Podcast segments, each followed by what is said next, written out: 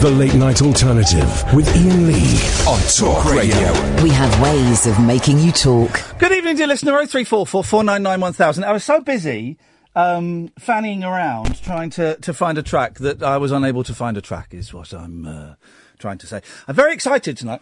We've got um, Kenny Jones coming on after midnight, drummer for the Small Faces, the Faces, and the Who, the Who, as he calls it. Uh, he's co- we spoke to him earlier on. He's coming on a bit later on. Uh, and before that, after midnight, we have got uh, Ryan Brady and Chris Mercer, who do this Paul McCartney um, podcast called Take It Away. Uh, by coincidence, one of them I found out today is going out with one of the daughters of Davy Jones of the Monkees. How funny is that? I know that only because she tweeted me. Um, and, uh, so we're doing that. Um, lots to talk about. I do want to play a McCartney song, if you will indulge me, because, I, but Paul Mc, and we'll talk about this when, when Ryan and Chris come Get on. the five pound Paul paper. McCartney gets a tough old rap, you know, for, um, he- he- he's done some, he's done some terrible, terrible songs. There's no denying it. But he's also done some brilliant stuff. And he's done some brilliant stuff comparatively recently. This is from 1997, right? All right, it's 21 years ago, but who thought McCartney could still turn out decent songs uh, uh, in the late 90s? Have a listen to this.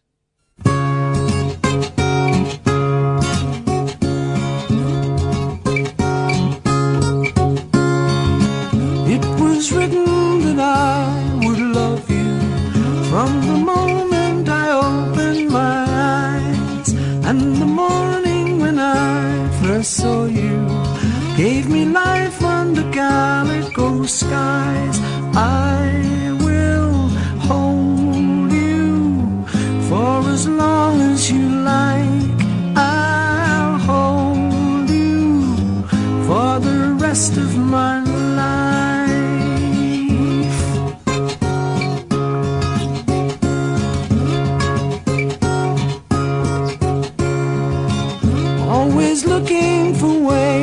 Love you, never failing to fight at your side.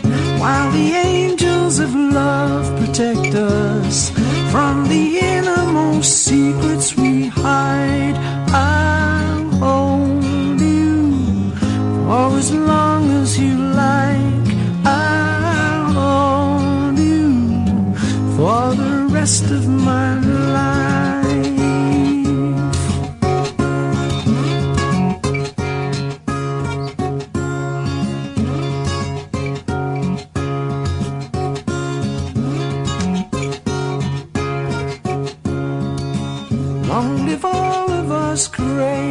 soldiers who were born under calico skies. May we never be called to handle all the weapons of war we despise.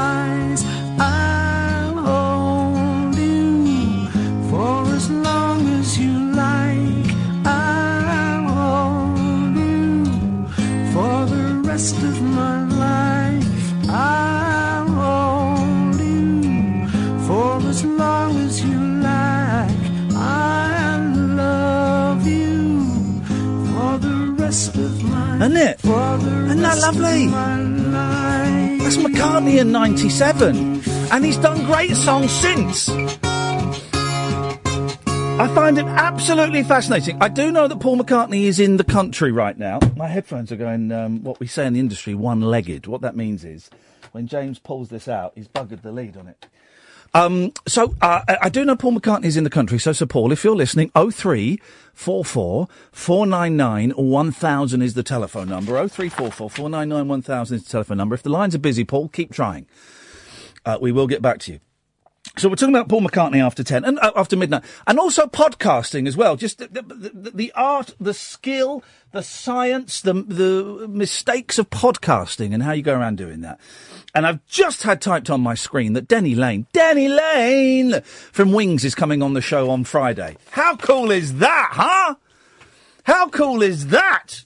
So, 03 Four four four nine nine one thousand is the uh, telephone number. Today, sorry, re- I- we- me and Kath, we ate, we were eating quite healthily, and then after we ate quite healthily, we said, "Oh, fancy some ice cream." So instead of popping out to Tesco and buying, you know, like a Magnum or something, I said, well, let's go to Byron Burgers and we can get ice cream there. And we did, so we went to Byron Burgers. Of course, you can't just have sweet. You've got to have a little bit of savoury. So we had the macaroni cheese balls, which are like, just like sex. Um, and these ones are particularly like sex. They're a little bit cold in the middle. Um, and then I had a milkshake and then I had an Oreo cheesecake and Kath had a milkshake and a, it cost us 40 quid. 40 quid for desserts. What the flipping heck? Anyway, I'm bloated. I'm sweating and I'm feeling a little bit ropey. But, but, but, but, but, um, today I did something. I tweeted that I haven't done it for 12 years. I must have done it more recently. If Jackson died nine years ago, I did it 10 years ago. Um, Jackson is always, Michael Jackson dying is always my, uh, um, uh, diary entry for when I was filming The Persuasionists, the, the, the flop uh, sitcom, and I auditioned for that probably about a year before, maybe eighteen months before. So I have I haven't auditioned for an acting role for like 10 years, man. And I, TV roles, it's different. You don't audition for it. You kind of go in and you meet the producers and you, you tell them why you think you should be chosen and what you can bring to it. And they, um, th- they generally go with someone completely different. Um, but I've not been for an acting audition for years. I can't tell you what the show is, right? I can't tell you because it's a secret, right? When I don't get it, and that's not me being self-deprecating, probably not going to get it because I'm a little bit too old for the show and not quite as beautiful as, uh, as a lot of the cast members were. Um, so when I don't get the show, um, I'll, I'll, I'll tell you what it was. But it's a big old show. It's a big old show. Proper famous television show. And I've known, uh, well, no, only since Monday that it was happening. There were rumours from my agent a couple of weeks ago that I was going to be seen for something, but I thought it was going to be, um, like me, a cameo of me playing myself. You know, um, was it um, the Archers that had the Pet Shop Boys in? You know, occasion status quo in Coronation Street. I thought it was going to be that kind of thing. And then I found it on Monday. Oh no, it's not. It's a proper, um, it's a proper acting role. And it's a, it's a character and the person's got a name and would be in this series for, for a long old time. And uh, I got sent the script and, um, it was very, very exciting. It was very exciting. Kath knows what it was. You can tell Sam. Kath knows what it was because, um, I had to say to her, it's funny, isn't it? I had to say to her, can you help me, can you help me practice, rehearse. They call it rehearsing. They don't call it practicing. They call it rehearsing. And, um, and I haven't learnt a script, like I say, for nine, nine, ten years. When I was younger, when I was, uh, you know, I studied performing arts because I wanted to, um, be an actor. I always wanted to be an actor, right? And when I was at college, I could learn a script like that. I could read a script three times, the whole plan, I'd have it pretty much in my head. And this was just three pages. And I couldn't do it. I could not learn these three pages. And I spoke to a couple of friends who are proper actors. I spoke to Mackenzie and I said, I've got, I'm auditioning for, for this and I've got to be this. And I, I don't really know what to do. And he gave me, you know, some suggestions. He's a BAFTA winner for crying out. I don't know if he's won a BAFTA for acting or if he's won a BAFTA for writing. It's, it's different. So, but he gave me some tips. And me and Kath, you know, sat, she, you know, indulged me and sat through it and it was funny and it was embarrassing because these things are embarrassing. And I was trying to learn the words. So I got it on Monday and, and last night I went to bed trying to learn the words and I couldn't quite get it. There were two bits that I couldn't quite get. And then I woke up this morning and I didn't do the thing that you're supposed to do. You're supposed to put, put the, the script under your pillow. I've done that in the past, but I didn't do that. But I woke up this morning um, and uh, I had a shower. And as I was showering, I went through the lines and I had it. I pretty much had it. And uh, my audition was at 10 past two and I drove into work and I parked here at, at, at Talk Radio and I, plenty of time. The plan was, right, to, um, to get into the audition 15 minutes before I needed to be there. So I was nice and relaxed. And, and I'd left it, I'd left plenty enough time, right? Except London was gridlocked this afternoon. I have no idea what was going on, but it was gridlocked. You couldn't move. And I was in this Uber and oh, it got very, very tense in there. Got very, very tense. But but, but we I got there and I was 20 minutes late and it was fine. It was at, it was at this acting centre, so there were lots of actors um, around, and I was sat there, and basically I saw I saw a, a stream of younger, slimmer, slightly better looking versions of me walking past me. There, uh, it, it, it was the weirdest thing. They all looked a bit like me, but younger and slimmer. The sort of the side parted hair, the beard. Um, I was wearing a jacket and a shirt and jeans. So were they. One guy even had brown suede shoes on, b- boots, like I did. It was the strangest thing, and I'd forgotten. So I say I auditioned for the Persuasionists ten years ago. That was not like a, a, cattle call where you kind of you're sat in a room with a load of people. I haven't done that for years and years and years, and I've forgotten that, that this is what it's like. And I went in, and I tell you what was wonderful about it, right? What was great about it was I don't need the job because I've got this. This is my job. I've got a few quid in the bank. This is my job. Okay. So I don't need the job, right? And I kind of wanted the job, but it wasn't, it wasn't the be all and end all. If they phone up and say, you've got it, I'll go, oh, brilliant. If they phone up and say, yeah, you don't got it, I'll go, oh, well, never mind. Thanks for letting me come and try. Cause I don't, I don't, it's not that important to me. So I didn't have that, that, that scent of um, desperation hanging around me.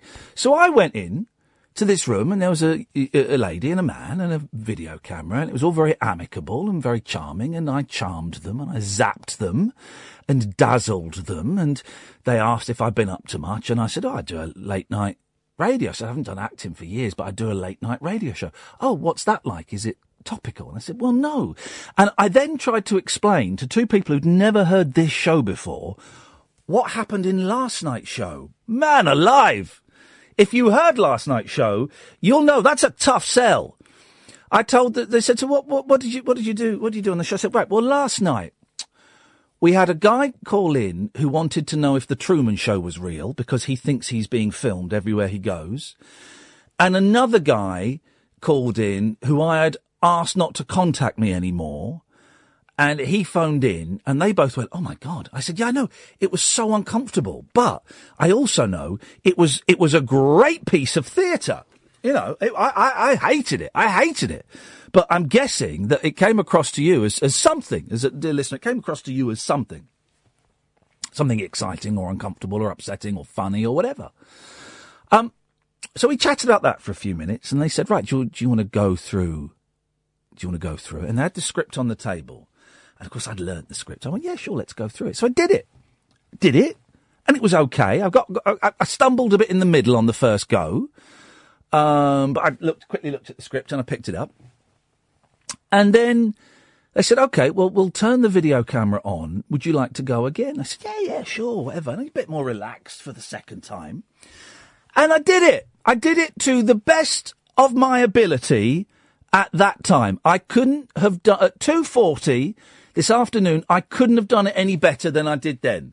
I've done it better before, and if I were to do it now, I'd do it a bit better. I was nervous, you know, nerves were a little bit there, and I was trying to be nonchalant, but I was nervous because I was um, being intimate in front of two people that I don't know. And um, at the end of it, they said, thanks very much for coming in. I said, oh, thanks a lot. Enjoy the rest of your day. And I walked out, and that was it. But here's the thing, right? Here's, here's the thing. If you follow me on Twitter, you will have seen me a couple of times, a few times over the past year or so. Yeah, do you know what? I fancy doing some acting. And uh, it's kind of been bubbling away. But, and like I say, this is what I, what I, trained to do 23 years ago was performing arts. You know, it wasn't to become a flipping, nearly saw then, it wasn't to become a flipping radio presenter. I don't want to be a presenter. Presenting is one of the most nothingest jobs in the world, I think. Presenting is, uh, you're interesting because of other people. You know, if you're interviewing pop stars, you're interesting because of the pop stars. This show is primarily interesting because of the calls, right? So I never wanted to be a presenter. I wanted to be an actor. But I, you know, I ended up doing a bit of comedy and then doing the 11 o'clock show and I kind of got veered away from comedy into presenting more and more and more. And um, I'm getting to a point. Don't worry. Oh three four four four nine nine one thousand. Um, but I'd kind of forgotten about doing the acting thing, and and the Persuasionists, the sitcom I did, got such a drubbing, and I was I was lousy in it. And again, it's not me being self-deprecating. I was lousy in it. It was it was a whole new thing for me, and I was out of my depth, and I wasn't very good in it, and it wasn't a very good show. So that kind of put me off it. But then doing this audition today, oh, I came out. I felt I felt good. I felt I felt alive. I felt awake. I felt woke. And I came out. And I phoned my agent up and said, Do you know what? I did it. And I don't think I was very good. I thought I was all right, but I, I think I can do it better. And I don't think I got it. But I want to do more of these, please. He was like, Whoa. Okay, well, we'll see if we can get you some more of these. Uh, and he's, he's, he's kind of a presenting agent, does a little bit of acting agents. He's good, he's good, right? So I said, I want more of these. And then I was walking down Tottenham Court Road and I thought, I'm going to phone Kath up and tell, tell her how it went. Uh, but, yeah, it went quite well. I could have done better. It wasn't the best. I want to do more of these. I want to do more of these. Now, when I say I want to do more of these, it'll be nice to get some acting, but you know what? Actually, I'd quite like just doing some more auditions, just for the experience of doing auditions. Because I was disappointed that I was a little bit nervous once I sat down and waited. Um, and I'd like to kind of overcome that. I, the, the, I, I did okay, but I can certainly do a lot better. So I'd kind of like to prove that to myself.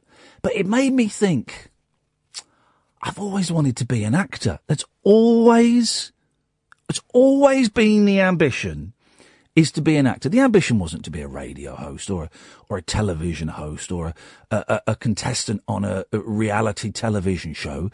The, uh, the aim was always to be an actor. Now, I'm not saying I'm going to jack this job in and go off and live the life of an actor for several reasons. One, I'm getting divorced, and two, I'm buying a house, and, and three, and because of those reasons, one and two, I need money. I need quite a bit of cash at the moment. Otherwise, I'm in trouble. So I'm not going to jack this in, right? At all. But I want to be an actor. I really, really want to be an actor. That's what I want to do. That's what I want to do. Or I certainly, let me rephrase that. I certainly want to have a crack at it. That's it. That's, that's, that's it. I certainly want to have a crack at acting. And it reminded me that that was always my ambition from a very young age, from about eight or nine. That was always the ambition um, to do some acting. And I was talking to Catherine about it, and she kind of confessed that actually you'd always wanted to do some acting. And I noticed, I, I noticed a little bit of sadness in your voice when you said that. So I guess tonight, and you can call in about anything you want, right? You know that. But I'd like to hear from you. How am I going to phrase this into a question? Right. I'd like to hear from you if you managed to achieve your ambition. That, you know, maybe your dream was to be, I don't know, a, pilot, or it was to be an actor, or it was to be a footballer, or whatever, or it was to be a plumber. I don't know. Um, and maybe you achieved your ambition. Oh three four four four nine nine one thousand. Right? Won't cost you anything. Cost you pennies at the most. You'll speak to Catherine. She'll take your name and number and give you a call back.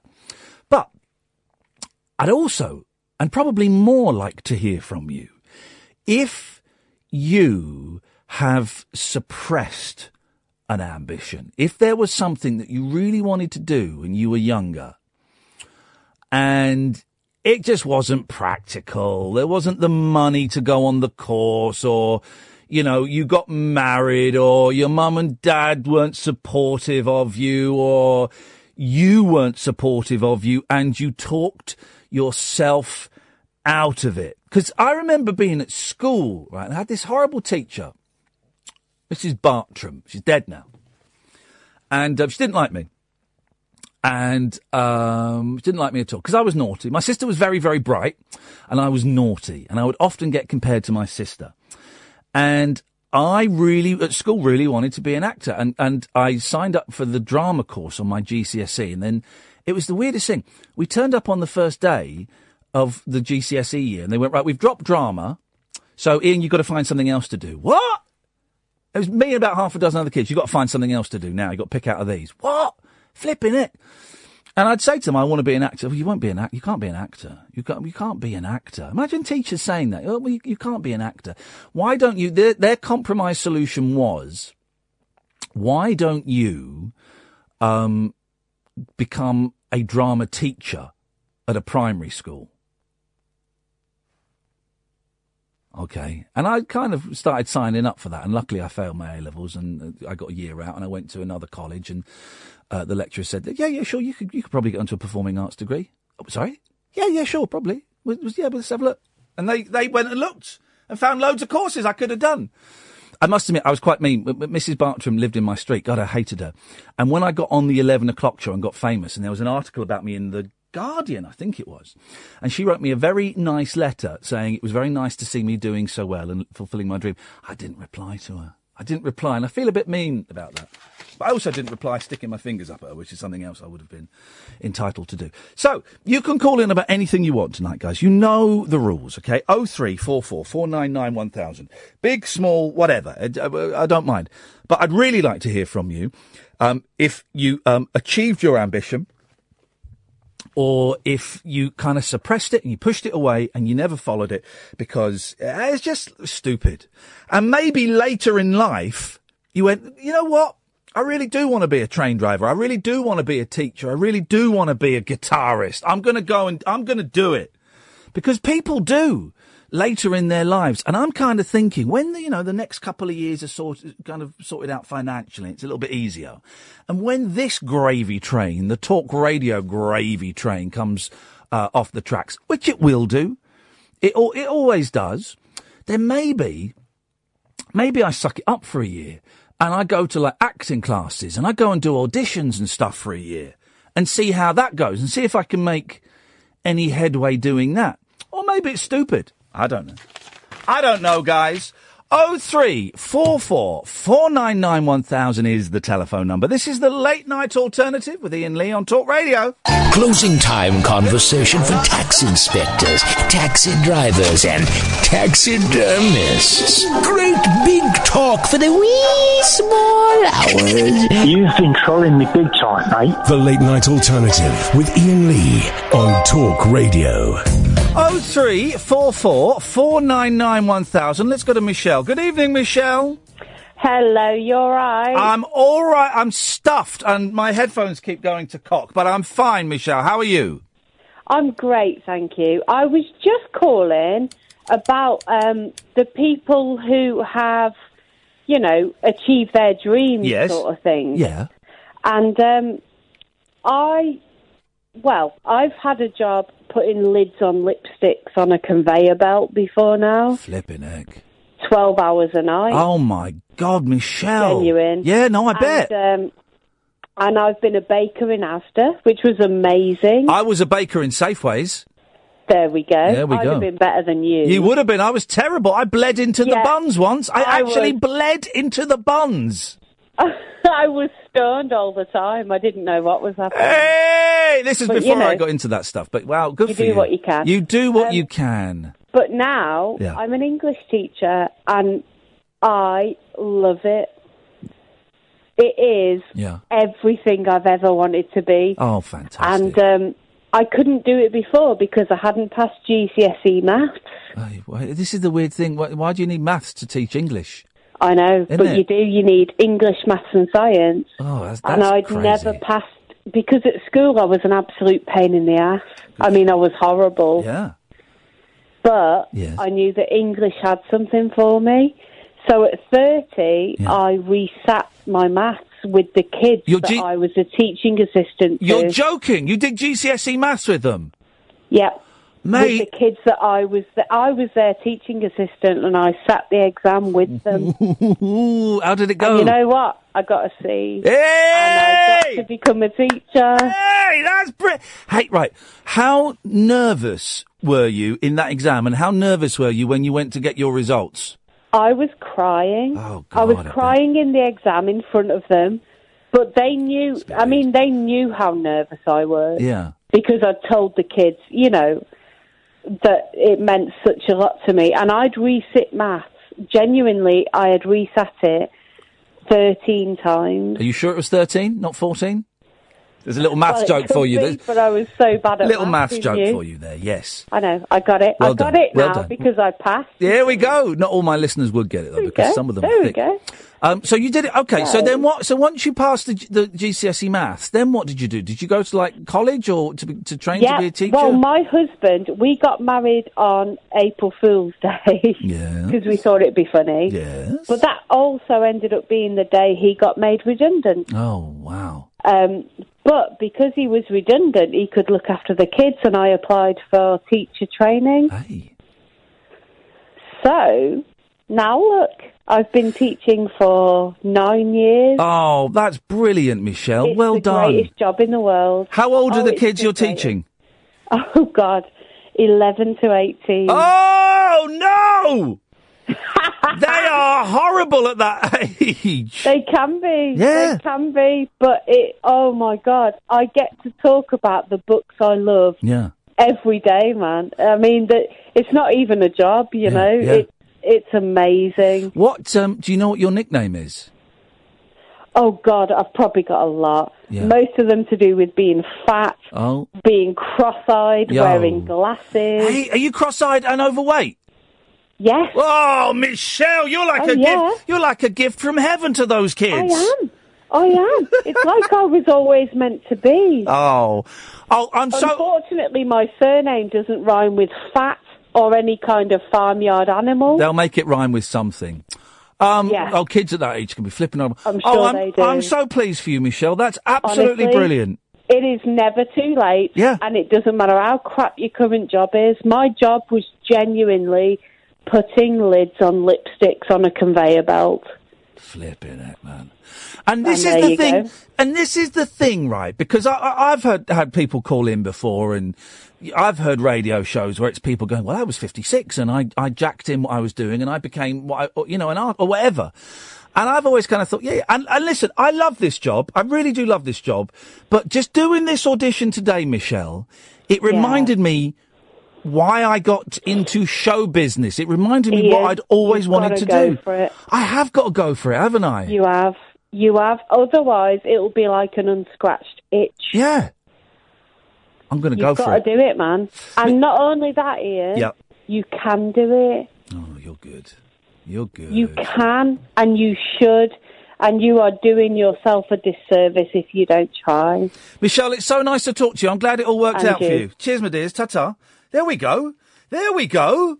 There's an inspirational tale, if ever we needed one. Oh three four four four nine nine one thousand. Let's well, let's see if we can make it a show. By the way, get your calls in early because after midnight, I don't know if we're going to be taking any calls. If you've got any McCartney questions, we might do. But the um, Kenny Jones interview is pre-recorded, and I, I really want to talk to Ryan and Chris from Take It Away podcast. So I might, I might just keep them for myself. So if you want, if you want to get on the show tonight, I've got terrible wind, really, really bad wind. I might be sick. I think I might be sick on the radio. I think I'm going to throw up. Um, so if you want to get a call in, do it, do it before midnight is what I'd say. Oh three four four four nine nine one thousand, and let's see if we can kind of make it, um, I don't know, an inspirational show. If you're living the dream, let me know. Let's go to Craig. Good evening, Craig. Hello? Hello, Craig. Hello? How's it going? It's going all right, Craig. Uh, I'm having a good week. You, you're what? Uh, my was it's up and down like it. Are you on speakerphone? Uh, no. Why can't I? Wait, what- what is, it, is your head in a box? Hello? Hello, Craig? Hello? Hello? Hello? It's, it's quite difficult to hear you. It's maybe that I'm in the house there. Okay. Well, go on. So you're having an up. up let's let's see if we can battle on. You're having an up and down week. Why? What's happening? Uh, I lost my job a few days ago. Oh, mate, I'm sorry. Was there was there any warning coming? No, it wasn't. And any reason for it? No, I just said, I said, job gone. I have to let you go, sorry, for that. That was it. They just said that's your job gone. Away you go. Yeah. Flipping heck, man. What do you? How do you respond to that? It's not easy, like. Oh, mate, I'm sorry to hear that, Craig. That sounds absolutely lousy. Um, so what are you going to do, man? I'll probably look for another job there. What line of work are you in? Uh, mechanics. Mechanics. Oh man. Um, well, I wish you the best of luck. Luck, Lutch. Uh, I wish you the best of clutch, uh, Craig. Aye, thank you. No worries, man. Anything else? Ah, well, my other week was good, like. The other week was good. Aye. Did, you- what, did you get a job as a mechanic? Nah. No, I'm, jo- I'm joking. I'm joking. Go on, I why? found, I found my father after 20 years. Whoa, Craig! This is the most insane phone call. Well, not the most insane phone call. We had Dean and we had John last night. But this is pretty up there. Right. So, hang on a minute. Ha- when did you find your dad after 20 years? Oh, I found him on uh, through Facebook, yeah. You found him on Facebook? Yeah. And, um, have you spoken to him? I've spoken with him, I've seen him, uh, seen him a few days now. And what was that like? How did what? Okay, let's go back a bit. So you've not seen him for 20 years. Why is that? Did he just walk out when you were a kid? What happened? Oh, well, I don't know, I think he walked out of us. He got what? Walked out, he got left us. He just walked out. And how old were you at the time, Craig? I was five. Five. Ah, man. And he made he'd made no attempt to get back in your life. Well, he says he was trying to, but he couldn't find me. Right. Okay. But the good thing is, I found that I've got a stepbrother and sister. Well, hey, there you go. And how was it meeting you meeting up with your dad? Did it go okay? It was weird a bit. Yeah. Does he live near you? Nah. Miles away. Oh, he stays, stays in Scotland, but Right. I'm in Arbroath. He's in Glasgow. Yeah, yeah. Okay. Well, um, Craig, listen, I say this, I don't mean this in a patronising way. Um, take care of yourself, man, because both of those things, the losing the job and seeing your dad, they're both big old shocks, you know, and, and, and while you might be uh, uh, happy about meeting your dad, uh, there might be a bit of a come down at some point. So just, you know, just keep an eye on yourself, man, and, and, you know, take on board you've had two massive shocks in the last week or so. Oh, that's the thing. hang in there, brother. I hope work picks up for you, and I, and you know, I, I hope that you and your dad can, I don't know, make, develop a meaningful relationship if that's what you want. Well, I'm hoping that, but you never know what things come out, do you? You don't know, you don't know, but I hope it works out the way that you want it to work out, man. Yeah, thanks. All right, Craig, take care, fella. Thank you. Thank you.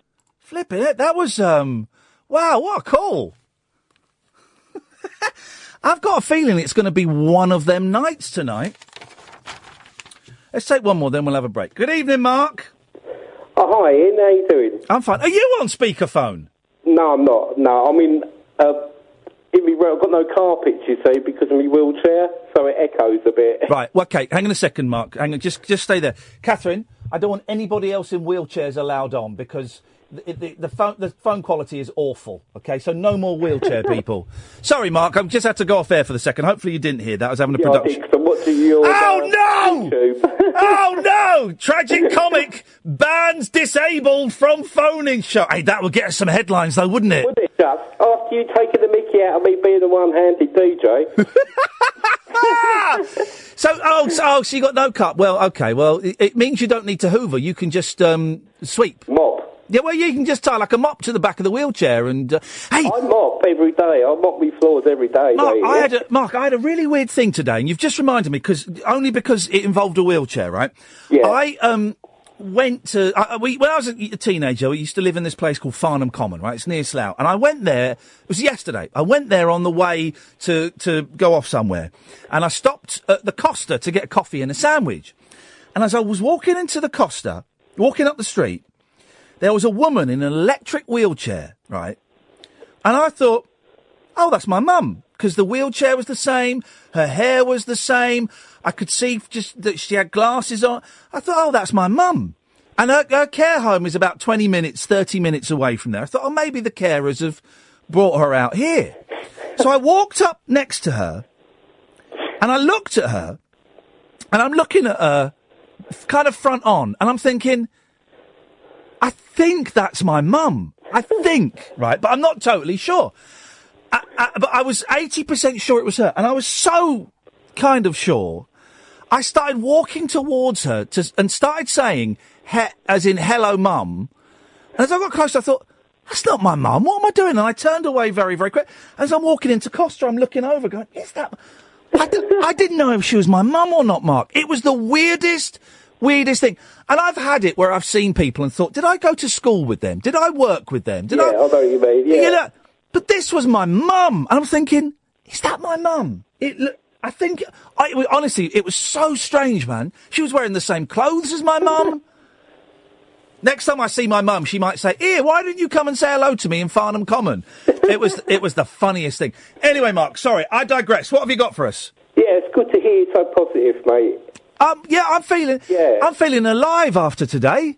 Yeah, yeah, that's good. That's that's brilliant, mate. Yeah. Anyway, what I rang up about was um, what you were saying about podcasting last night. Yeah, It was really interesting. I mean, I don't see no, but to be honest, I don't see no one from day to day. I'm lucky to see somebody once a week Yeah. because I don't get out much. And um, to podcast, my what I do with the radio, what I run, as I told you before, it's like a lifesaver to me. Yeah. I, I talk to so many people all over the world. It's it's actually brilliant. And what I would say is with mental when you when you got depression or anything like that, the best thing is keep your mind busy. yeah. Yeah. So podcasting is a brilliant way. If you've got something to say, podcasting is the way to go. Or radio, like what I do. So think about podcasting. You can do it for uh, uh, if you got some, uh, you know, a com- decent computer. Decent. Yeah. It doesn't have to be that decent. You can do it for like a few, quid a month. Four quid a month, I think, is is to hire. You know, to to get it hosted on a website somewhere. I mean, I pay about six with the website that I've got. I pay about sixty quid a month, which not not going out on. I think it's not a great deal, but it's it's freedom for me. Yeah. You know? Yeah. Yeah. You know Exactly. Yeah, it's it's so good. Yeah, it's it's it's a good thing. I actually, I'll tell you what, make you laugh. I Well. actually got a jingle from Barry. Barry from Watford. Barry from Watford done me a jingle. I, actually got it. I actually, I actually, um, Oh, I can only Uh, apologise. what do you call it? Not tweeted it to you, Yeah. So you can have a listen. All right. It is funny. All right, Mark. Uh, well, tweet tweet it again, and I'll, I will play it. And I bet it's bloody awful knowing Barry. Thank you, Mark. Oh three four four four nine nine one thousand. Paula, stay there. Come to you in a second. This is Talk Radio. Whispering lunar incantations for cross parents, um, cross dressers, Did you know this about me? and cross rail workers. Steel and polycarbonate. The Late Night Alternative with Iain Lee I've, I've got a very poor internet connection. on Talk Radio. 03444991000. We got guests from midnight, so if you want to get come on the show tonight, get your calls in. We're talking ambitions, we're talking um, dreams, and getting there and not getting there. You can still call in about anything you want, by the way. It's still a free for all, but um, this is kind of the, the, the theme that my head is following this evening. Good evening, Paula. Good evening, Iain. How are you? I am um, really, really stuffed, and I need to lose some weight, but um, apart from that, I'm on. T- oh, I'm up. Re- well, I'm up early tomorrow because um, at eight fifty, my eldest is doing an assembly, which I, am going to go and see. So I'm, I'm going to be tired, but I'm really looking forward to that. I love, I love seeing my boys doing little plays and shows and Ah. things at school. It's great fun. Been there, done that, my friend. Been there, done Oh, it's that. great, isn't it? It's, that's what being alive is all about. Is seeing your kid as a jaguar, which is what mine is doing tomorrow. what have you got for us, Paula? I just wanted to say, Yes. right, I watched you in the jungle. Yeah. I knew you before. I uh, have listened to you. I'm not a full time listener, probably two or three times a week. Good for you. It's all we can have. Um, and I, I follow you on Twitter. yes. And tonight you said something, and I thought, you know what? I'm going to ring up. I am very lucky with my life, and I want people to know out there. Sometimes you meet the right person, everything just clicks, and I'm having a very lucky life. I met my husband. I was 17 and he was 19, Yeah. and we're 30 years later, and we're still together. Hey, listen to that. That's brilliant. I know we've just had our 25th wedding anniversary. Congratulations. Thank you. We had a bit of a renewal of vows, which is a bit wanky, but hey, we did it. right, well, all right, don't say that word again. But yeah, well oh, done. sorry, That's sorry, all right. Sorry. but you know what? I met. We met at work. I was 17. He was 19. Yes. We got married at 22 and 24. We look like children in our wedding picture. Oh. Yeah, babies. Yeah, I bet. Uh, yeah, and now here we are. I'm 47. He's 49. We've got two wonderful, ch- well, say children. They're not children. They're adults, mini adults. Yeah. And sometimes, guys, life can be good. Yeah. And I'm very lucky. You know, neither of us have any issues health-wise, and I just want people to know out there. Sometimes, if you meet the right person, everything clicks. It can all be good. Isn't that lovely? I'm trying to think. You know, uh, at 21, um, uh, tw 22, I was I was in no fit state to um, be in Oh a serious God. relationship, let alone getting married. Oh, trust me, trust me. If my daughter, who's now 19, Yeah. turned around to me and said, Mum, I'm getting married, I'd be like, no, you're not. no, funny. Because it's funny, we look back and well, uh, my husband, he hates me for saying this, but when I say to him, I look back at the age we got married and we were kids playing grown ups. Yeah.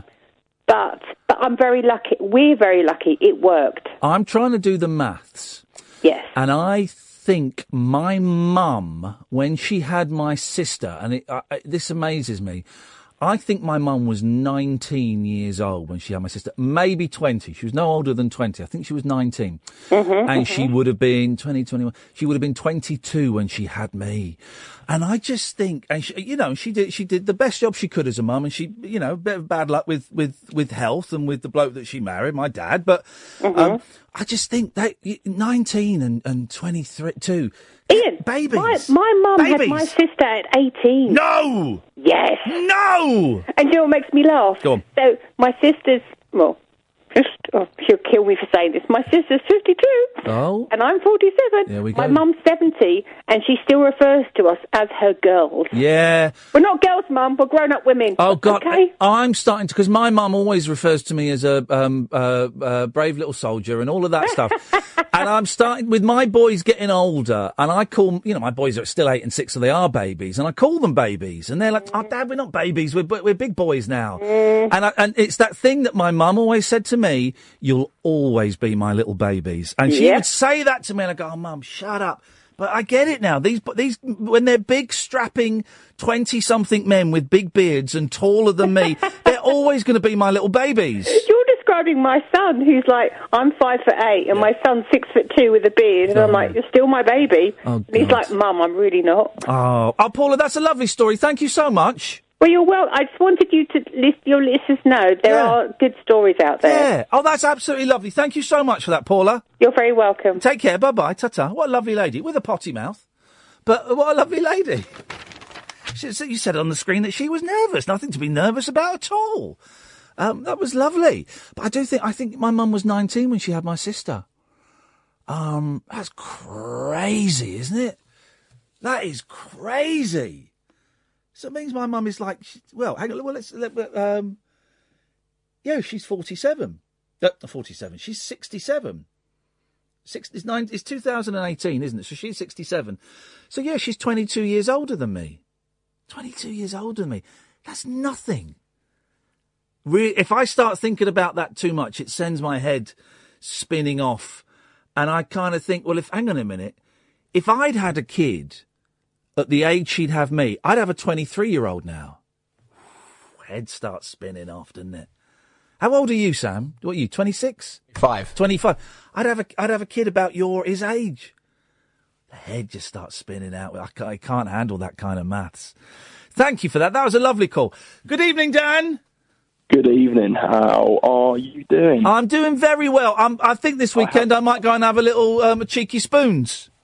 Iain, do you want to know something? Obviously, your this the whole theme of tonight's show is one of hope and one of you know joy Asians in people's lives. Yes. And I'm I'm glad to tell you that my mate got the job on the spot at Spoons. On the spot! On the spot job! This is great! It's almost as if they don't care about who they hire at Spoons. Mate, Nah, nah, nah, he's he's a great signing. I promise you, he's a great signing. I don't know what his contract terms were, but he's a oh. great signing. Oh. So I just so what he, he walked in and they went, "You're hired. Can you start now?" Pretty much. Oh, fa- how do you think um, if if Chris Tarrant was the head barman at, at Spoons, how do you think he would have announced the job? Do you want me to do another impression instead of Chris Tarrant, or do you just want Chris Tarrant? I, I, I think I just want Chris Tarrant. What, if you any, all right, fine. All right, okay. What que- what question is it? For how, for how much how how much are you going to win if you get the question right? He's going to win um, uh, uh, a year's contract at Spoons. right, we got that. Uh, you're doing pretty well so far. Uh, I just also this one question. Uh, oh, you idiot! can't, Go on, do the. All right, so you reckon you can do another impression? Go on. What about Barry from Watford? Oh, go on then. Hello. I know. I can't. I I tell you what. I was watching that the one the um the clip that you put on your YouTube channel about Barry when he rang in about his computer course. Yeah. And he was just he was oh just in fit. I've watched it honestly about four times. I've just been in fit trying to do his impression. I wish Every he time would. I tried to do it. I wish the old man would die. No. he's Yes, he's annoying. He keep- absolute cobblers. Absolute cobblers. That is brilliant. That is absolute. absolute cobblers. Listen here, Iain. I, I made you. I made you when you were nothing. Is that, well, uh, how long did it take you to learn that? About a day or two.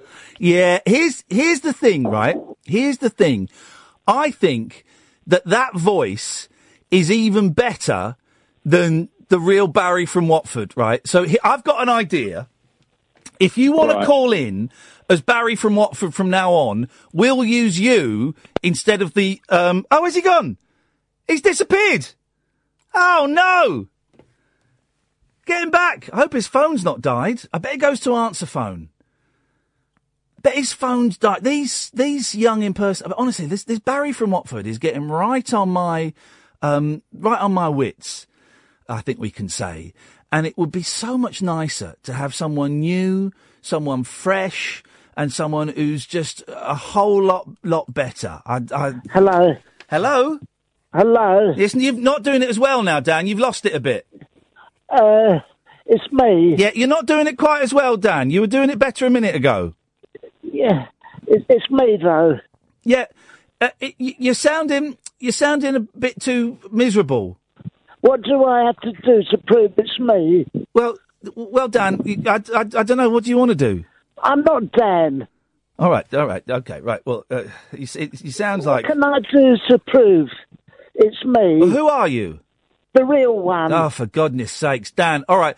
Um. Um. I'm ba- I'm Barry though. Right. Uh, uh, okay. What can I do to prove that I know you? Um. I, I I met you that time in London when, when the police were after you, that nasty business in the toilet. No. Remember that? that was me. Oh! Uh, that time, that was never proven, that business, remember? Are you implying that I've go cottaging in public toilets? Well, I'm not implying it, I'm telling you that's what... it's me, it's definitely It is the real Barry from know that? Watford. We were Yes. we were just speaking to a young man called Dan who does a really Yes. really good impression of Chris Tarrant and you. Oh, I'd like to hear him. Well, his his phone's gone dead and he's he's disappeared. Oh. So Oh dear. it's it's. it's Can I do Chris Tarrant for you? I bet you'd love to do Chris Tarrant. Bet Margaret would love to do Chris. Oh, oh you're saucy. Hello? Hang on, you've done Chris Tarrant as a as a shy woman from the 1800s. Shall I have a go Go on then. again? Yes, please. Yeah. Uh, do you want to phone a friend? do you want to phone a friend? you know, like that. it What's goes. the coy giggling behind your fan? No, that's what it does, uh-huh. Tarrant. No. Is it Answer A? Uh, let me see if I can do got- Chris Tarrant. Uh-huh. This is uh, this is uh, this is Chris Tarrant here. This is Chris Tarrant here. That's that's John McCririck, isn't it? I'm I'm Chris Tarrant here, and I'd like to ask you a question for a million pound. All right, for ooh, for thirty thousand pounds. Was Iain A climbing up the cubicle, B peering under the cubicle, or C? Yeah. Okay, for a million pounds, was Barry, who was in the cubicle, was he giving Iain the come on? A? Was he B, peeping through the glory hole? Uh, was he C, passing notes under the cubicle? No. Or D, did he claim he'd left the door unlocked by accident? No, that's not. That's, that's how. I remember. No, well, you remembered it wrong. I, that's how I remembered it, and I think I No, well, that's it. not what- no, you that's brought not what- it up. You, No, you, you brought it up then, and you're bringing it You up brought- now. You brought something you up then. Yeah, you did. You eh, brought it up. You, you opened brought- the door. You brought up. You wrote your you phone were up. on it. You were up. Yes, and then you you did. brought ectoplasm up from it. Yeah, you, did. you did. You brought. You had it up. No, you had it up. Do you remember? Just just time out for a second, Barry. Do you remember like the classic minty biscuits and some of the Oh, great calls? And now now and now we've resorted to talking about me sucking you off in a public toilet. really, we really are scraping the bottom of the barrel, as we did that day as well. Yeah, it was so good, wasn't it? Minted biscuits. Oh, uh, Barry, bits. Barry uh, Bla- Bla- Blankety Blank. Blankety Name Blank, the fun band. Okay. All the great. Well, I'm going to cut you off now. Oh, okay. There we go. Oh three four four four nine nine one thousand. This is Talk Radio. The Late Night Alternative with Iain Lee on Talk Radio. We have ways of making you talk.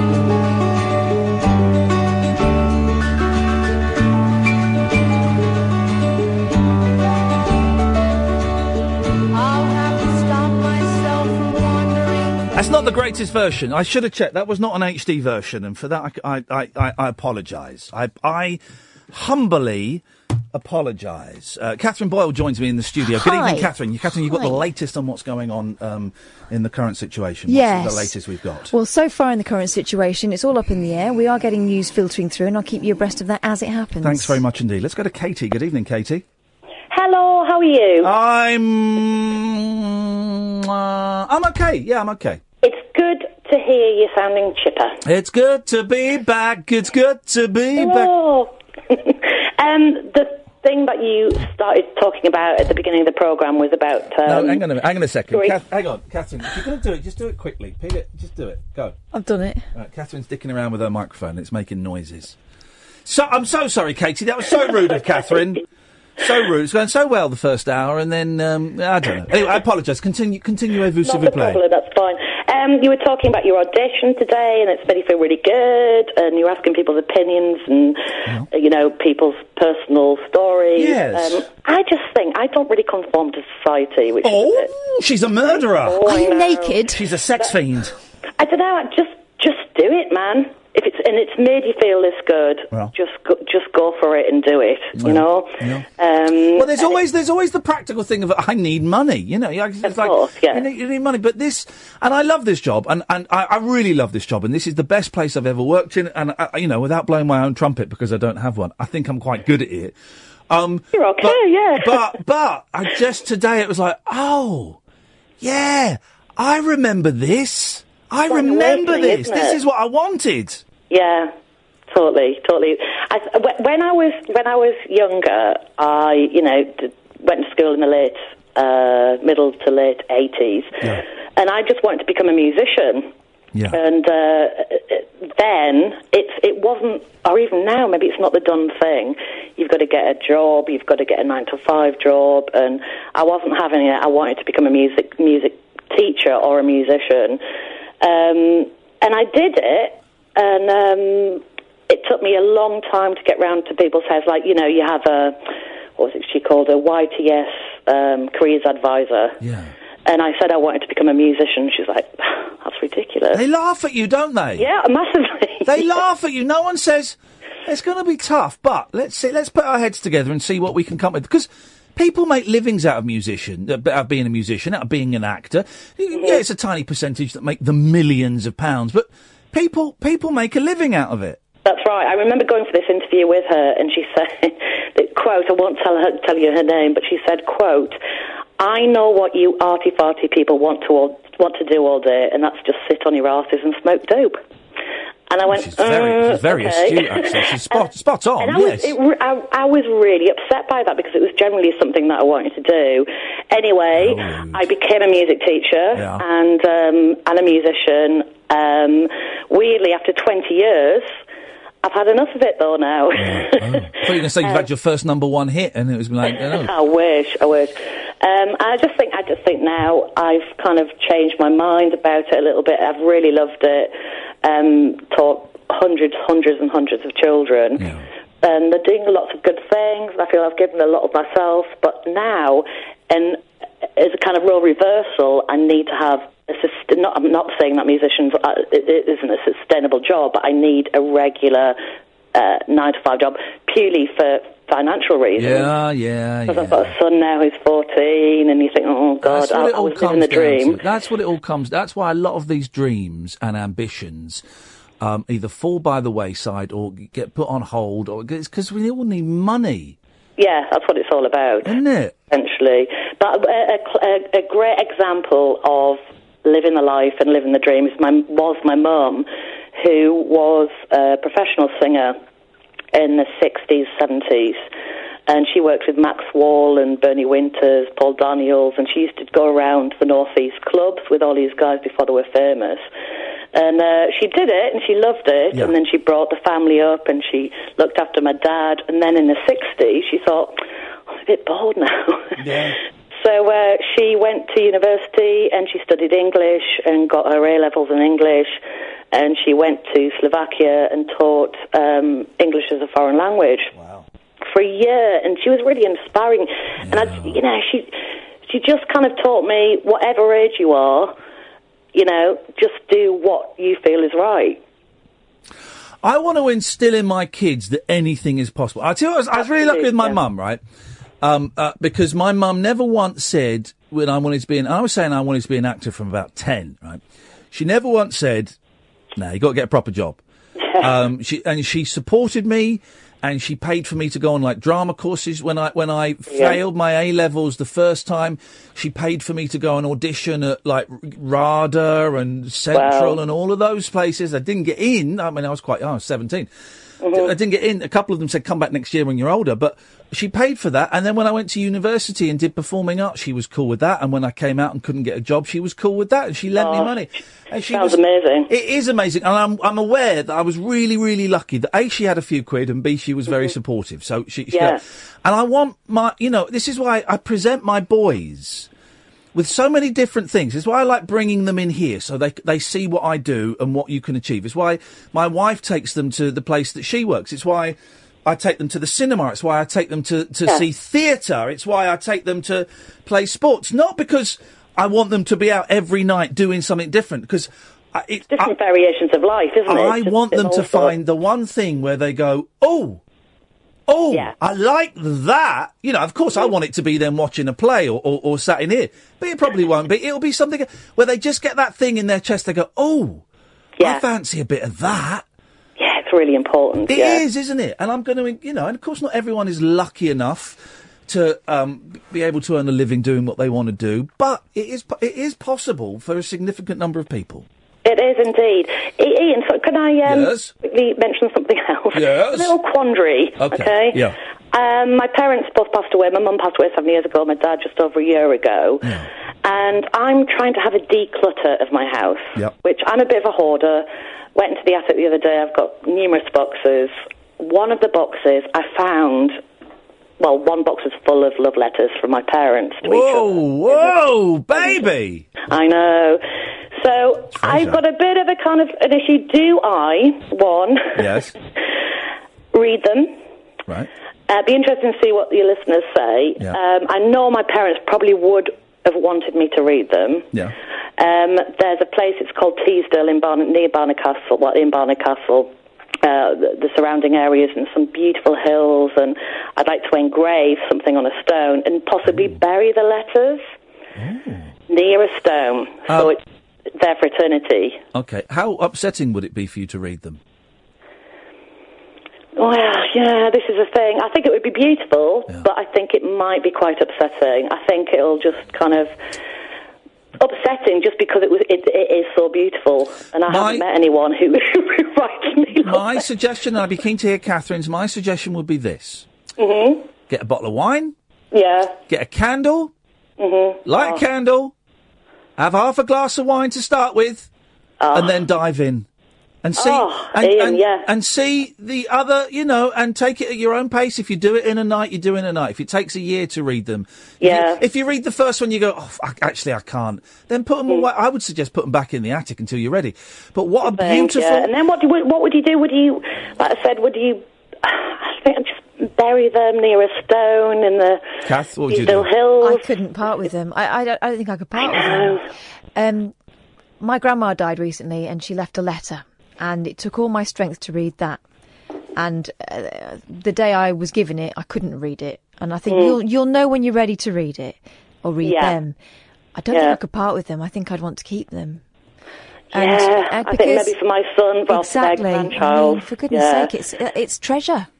It is, isn't it? I, th- I think it is. I think that's right. I think it's actual treasure. Right, and at the moment, right, they, they're taking up a, a couple of square feet in, in your attic. It's nothing really. It's, the rest of the stuff I need to get rid of. well, exactly. That was- It's, n- it's nothing, you know. And um, that's gold. Man alive. I'd buy I a would, posh box for him. yeah, what I wouldn't give to have uh, letter letters between my mum and dad.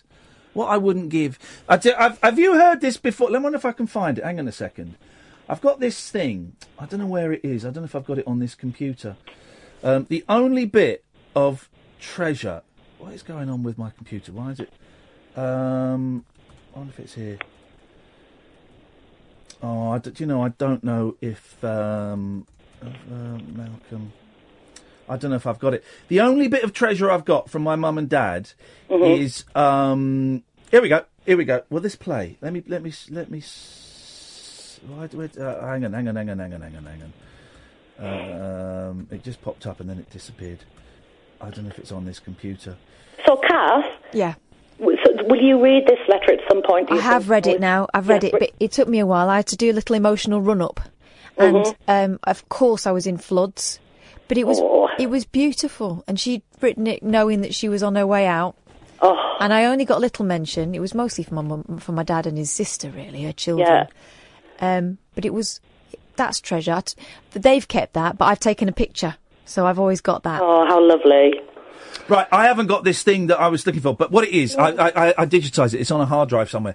But I've got a little seven-inch record that my mum and dad made in. Well, Joe was a baby, so it would have been 1970. Um, in Uh-huh. those booths where you can go into a booth and Oh, you yeah. put, put a shilling in and you make, made a record. And I've got that, and I've got the actual record, and I've got it on my computer, but it's on, it's on hard Oh, drive. And that's wow. it, and it's treasure, and I, I it's absolute treasure, and I, I, I consider that the same as the love letters. I couldn't throw that There's away. a magic bit in that, that recording where your dad says, "Go get the baby, go and get yeah, the baby." Yeah, it's my sister. It's my big sister. Um, it must so be. beautiful. My, when my mum was, when she found out she had this really bizarre uh, cancer, it's only affected weirdly three other women in the world at her age.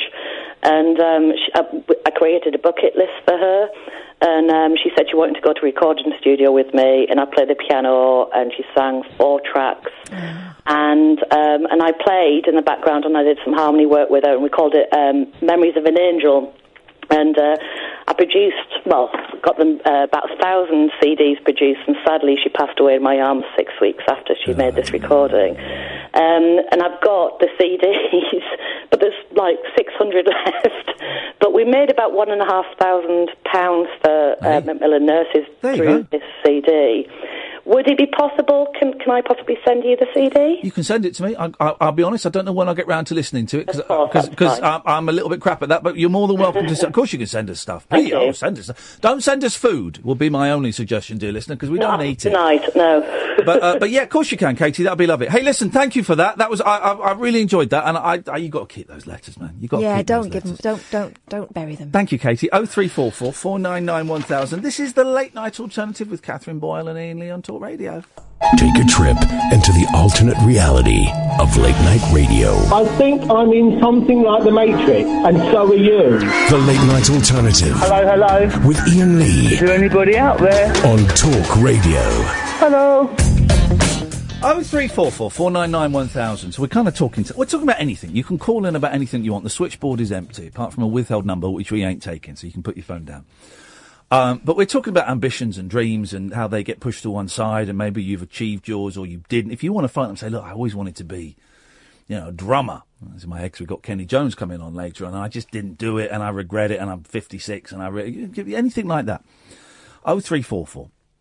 Four nine nine one thousand. But then we were just talking to Katie about her her dead mum and dad's love letters. Not they weren't written as, when they were you know ghosts. Obviously they were. Like, and Catherine, you just revealed the most amazing thing that would definitely win us a Sony or get us a bit of coverage throughout for the Rabbit Hole podcast. Or get us sacked. Yeah. Well, okay. Go on. What did you just reveal to me? Well, I've got some love letters amongst. Well, I've got. I, I had a few boyfriends that wrote me love letters. Mm. Well, before text, wasn't it? Yeah, because you were you were um, These days, you just get a picture of their willy. you were quite you were quite poetic. So if they wanted to get in your pants, they had to they had to use long words. Because yeah, For the most part, they'd already been in there. But anyway, um, no, um, th- I, yeah, I've got a number of. Yeah, I've got some letters. If, I, if my kids ever found them, I'd be dirty mortified. love letters from how old? Mucky- How old were you?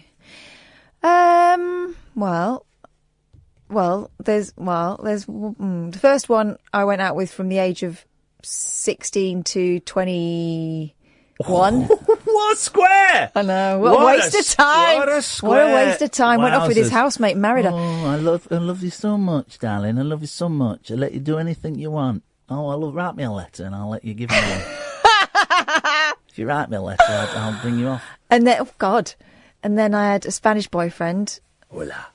I would like to make love to He used to send me, um, he used to send me cigarettes and he used to write on, on the, like squastrons. Because they were in the post and used to write note, notes on the sides of them. What did they say? Put me in your mouth and suck. stuff like that. But um, but you know there'd be there'd be letters as well. He was quite poetic. Um, Wowzers. And then So there was an Italian guy. I, I didn't realise he used to write to me when I was about 14, 15. Ooh, we can't read those out. Well, I only like when I read them as an adult, I realised just what a filth bag he was. How old was he? Seventeen. This is we can we can retrospectively get him prosecuted. Well, you can't. He didn't actually do anything. I don't think we ever spoke to each other properly. Right, here's what you need to do, right? My suggestion is you bring these letters in and I will find some um, I will find some sensitive music. No. Um and I will do I will read the letters out for you. no. I will It's private. No, I will I will get some sensitive, culturally appropriate music and I I'll read the letters out for you. No. Be-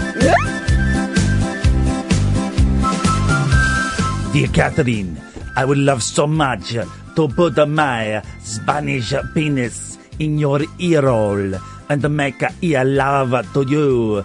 I am thinking about you tonight while I'm having paella. The paella is the food of love, and I imagine your lady bits look like paella and taste like paella. I'm going to smother my face in your paella. Lots of love from uh, Star. What's the Spanish name? His name was Javier. Javier. Hey! We and also do- have a smoke on this.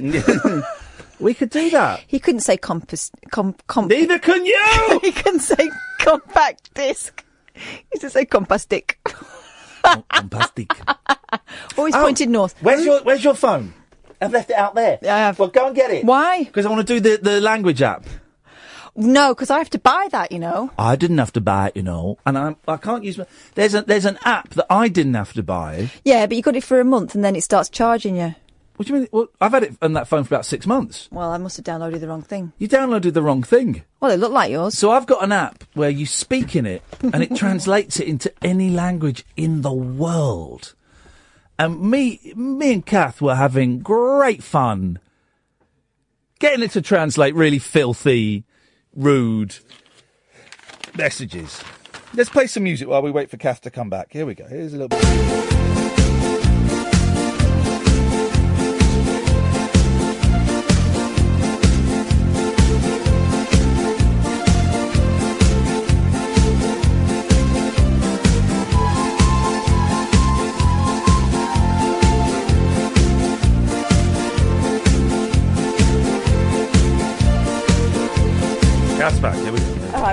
Let's see.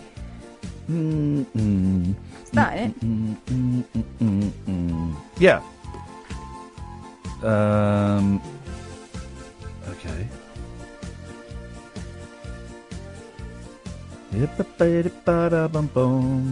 There we go. Right. Okay. So I'm going to say you don't you don't even know what you're doing here. Right. Don't you be signing me up to anything. I'm not signing you up to anything. Where does it say? I'm not signing you. up. Hello, Catherine. You are a dickhead. Oh. Let's see what's. Hola Caterina, eres un gilipollas. de Is it right? um. Okay. So, um, where's what, what, My degree is completely worthless now. That computer's Yeah. just done it. It can do any language, right? So, um, give me a language, any language. French. Well, give me one that's not uh, like really obvious. All right, well, okay. French. Well, flipping heck. Russian Um. for the bots. Okay, here we go. Shout out to the bots. Okay, okay. S- No, no, oh, no, I've done. Oh no, hang on, I've, got, I've done. That's Russian to Spanish. That doesn't help anybody. Here we go. Here we go. English UK, and then we change that, and that's going to be Russian. Okay, here we go. Um, okay, here we go. Right, so I'm going to. Hello, Vladimir. This is Jon Gaunt. I want paying now, please. Здравствуйте, Владимир, это Джон Тоши. Я хочу платить сейчас. Пожалуйста.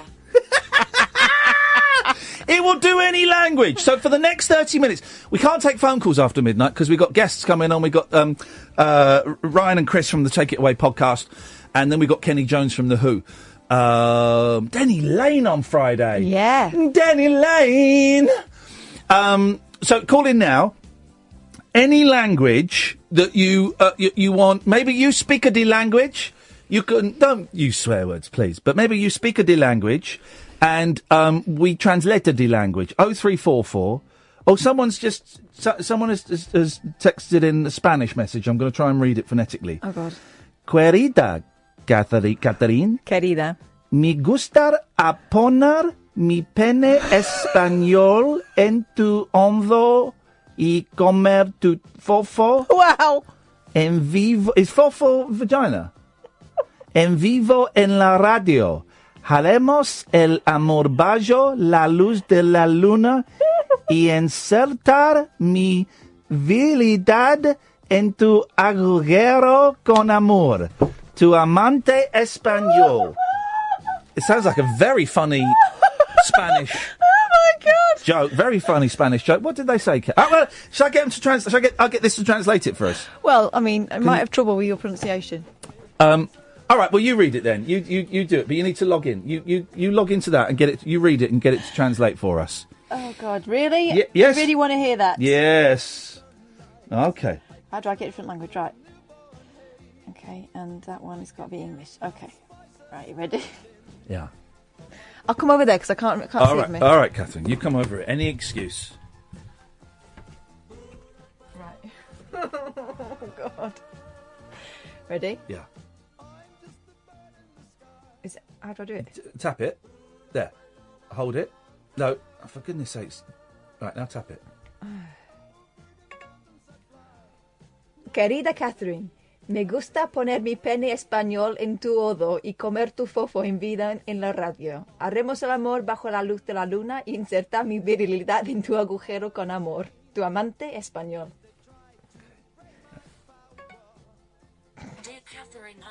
To put my penis Spanish in everything and eat your fofo in life on the radio. We will make love under the moonlight. Insert my virility in your hole with love, your Spanish lover.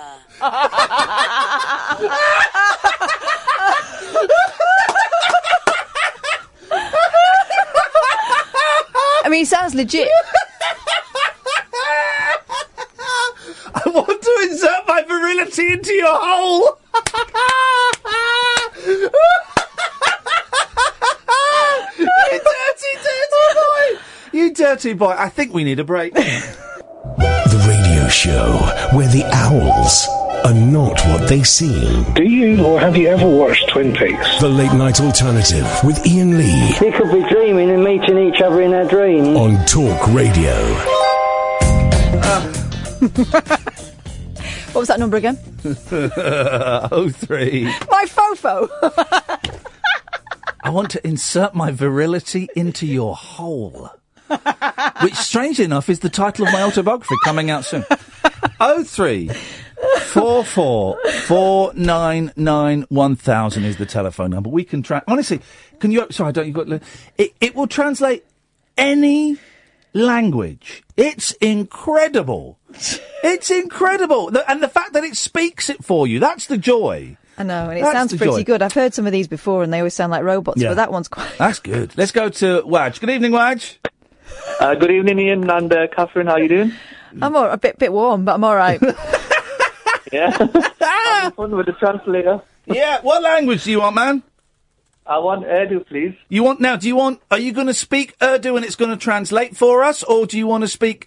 Do you want me to say something in English and have it translated? Uh, yeah, if you say something in English and see if it uh, Oh. translate in Urdu. Right. Okay. Hang on a second. So we can do that, and we change that, and we go to Mm. Urdu. Okay. Um. Oh, I tell you. Uh, I tell you what we'll do. Shall I, uh, um. I can do my song and see if it translates it.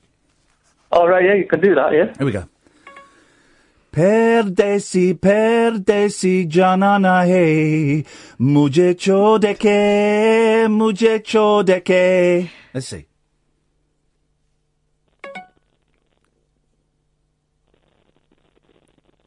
Any response? Hang on.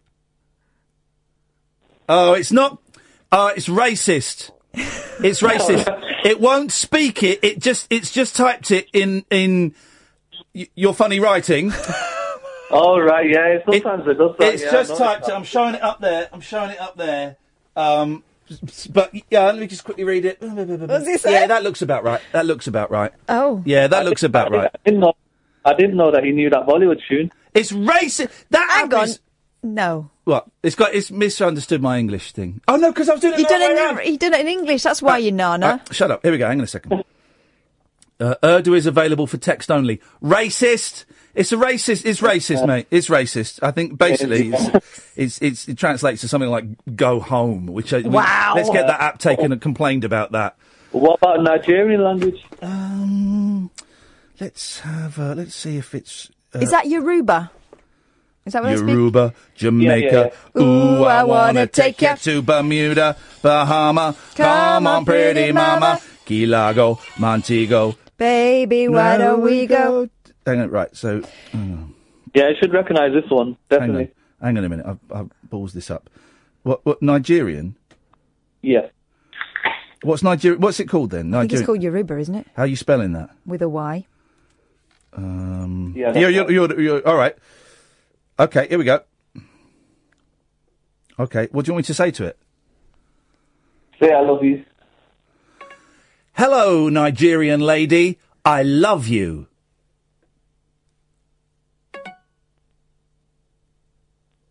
Oh. Well, the translation is "Hello, Nigerian lady. I love you." All right, same. So they speak the same language. The language right, of yeah. love. It's racist, mate. It only does um, white white languages, and I think that's outrageous. And we're going to get that taken off the market. And we're going it to should- we're going to complain because I bet that's sponsored by Tommy Robinson or someone. I bet it's not. We should name it because Probably we're is. using it. No, we should we Yeah. should find the name of it and and uh, give it a called good plug. Speak and Translate. Speak and translate white languages only. Um, but it's um, You it- absolute plum. sorry, what? You've translated it to English. No, I haven't. No, I haven't. No, I haven't. Yeah. No, no, no. Yeah. No, Yeah. no, you're Yeah. a dickhead. Because that's because I then pressed the Yoruba button. That first bit is English. You're an idiot. You're an idiot, right? You actually make me so angry. Right, right, okay, no thanks. It's, I, this is the English to Yoruban. It's the, look. I prefer the way my Spanish lover Hello, speaks to me. Catherine is an idiot. No comment. Yeah, look. Oh, there we go. Catherine J. Aziweri. There we go. That's it. out of order. I dumped it. That's no one well heard- out of order. I dumped it. I dumped it. No Why, one. What do you reckon? I think I've got grounds for some sort of. I dumped it. Nothing mean- happened. A banjo player. No, no, no, Wedge. Catherine is a banjo player. she wants to play the banjo. No. Get Iain off the radio. Get, I'm getting you off the radio, Wedge. You troublemaker. Thanks very much for calling. Um, good evening, Nick. Hello. Hello, Nick. Hip, hip, hip. Um, oh, look, right. Now we got one from someone in Germany. And listen, I don't need to be able to speak German to know that the word penis is penis, right? So I'm not even. I'm gonna. I'm not even. Open it up again. Wie ich möchte meinen Spanischen. No, no. I'm not. I'm not even. I'm not doing that, Herman. If that is your name. Herman the German. No, I'm not doing that. That is outrageous. Nick, what would you like to say to us, please?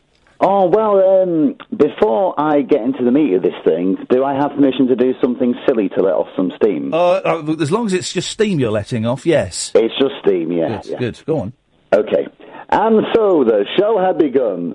These seven young boys and a girl. It was their chance of a lifetime, their dream come true. The spotlight was on them. Fame stood tiptoe in the wings.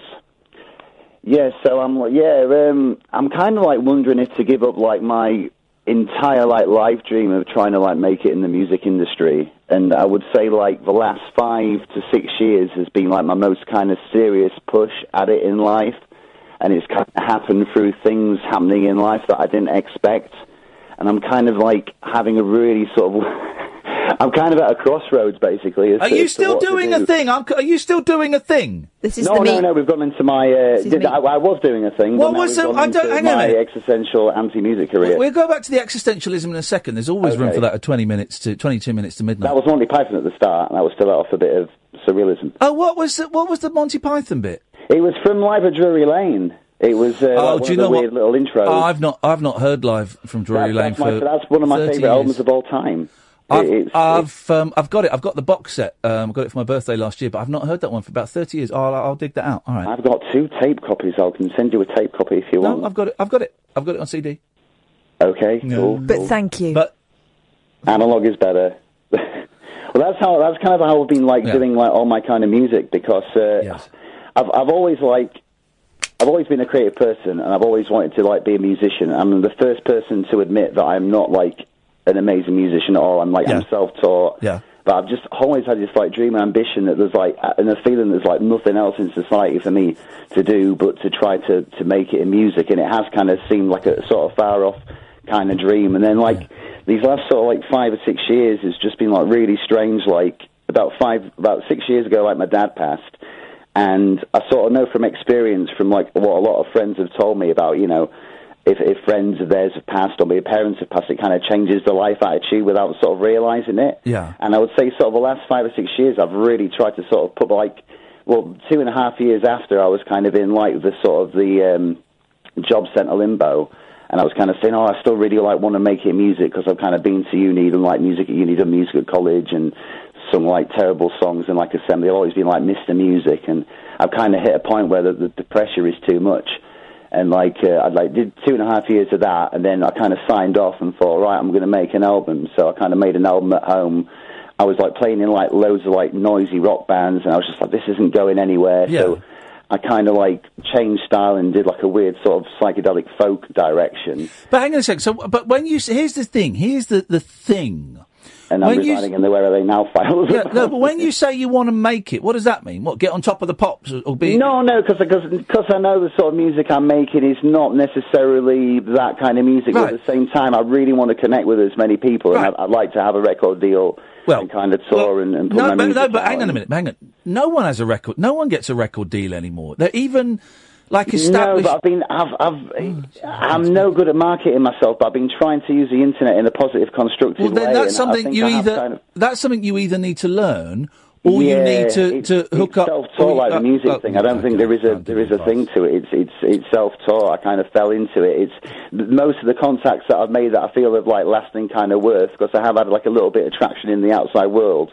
As has been through the internet. It wouldn't have happened. I was kind of, you know, stuff on Bandcamp and whatnot. It wouldn't have been if it wasn't for the internet. But in terms of on the ground kind of stuff and the way things are going in life, I'm a bit like, do I, do I, I'm getting a bit old for this. I mean, I've spent the last two years kind of talking, throwing out songs and writing songs, and no one gets to hear them. And I've been keeping my finger in other pies. And Why does why does anyone why do wh- wh- why do um how many people do you want to hear them?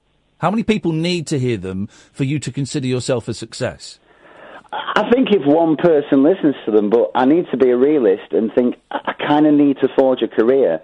And I do think like Ah. uh, talent is something to do with it, but I think it is also to do with luck. Yeah, luck is to, to do with it, but to do maybe with kind of want, wanting the dream to be reality, and I can't explain Yes. why. I mean, I've just always been music obsessed. It's it's thanks to my parents Oh, I've kind of had, you know, the, the sort of music education. And I'll be honest, the the uni part of it was the the, the worst experience. yeah, but maybe you need to. Maybe you okay. Maybe um uh, making a career out of it isn't going to happen. It's causing me stress.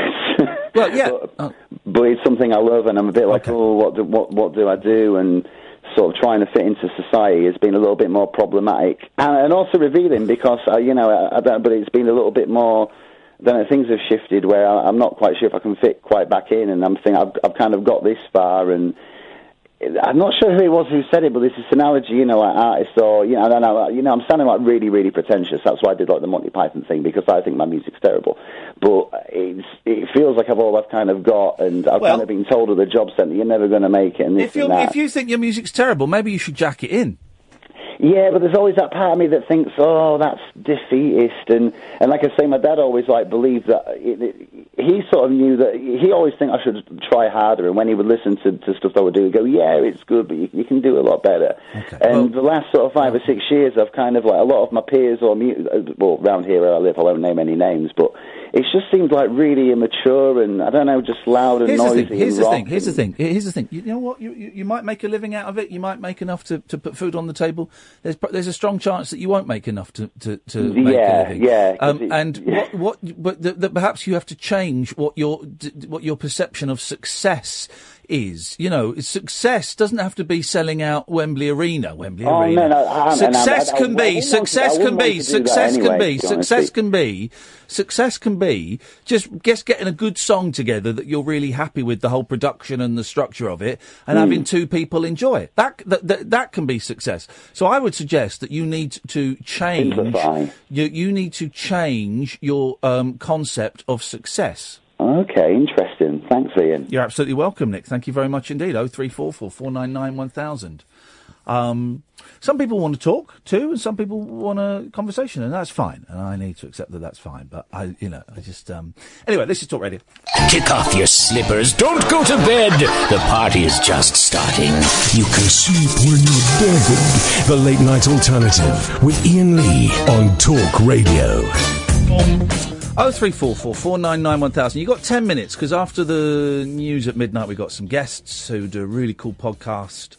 Um, I've just started listening to in the last week, and I've devoured loads of them, about half of them so far.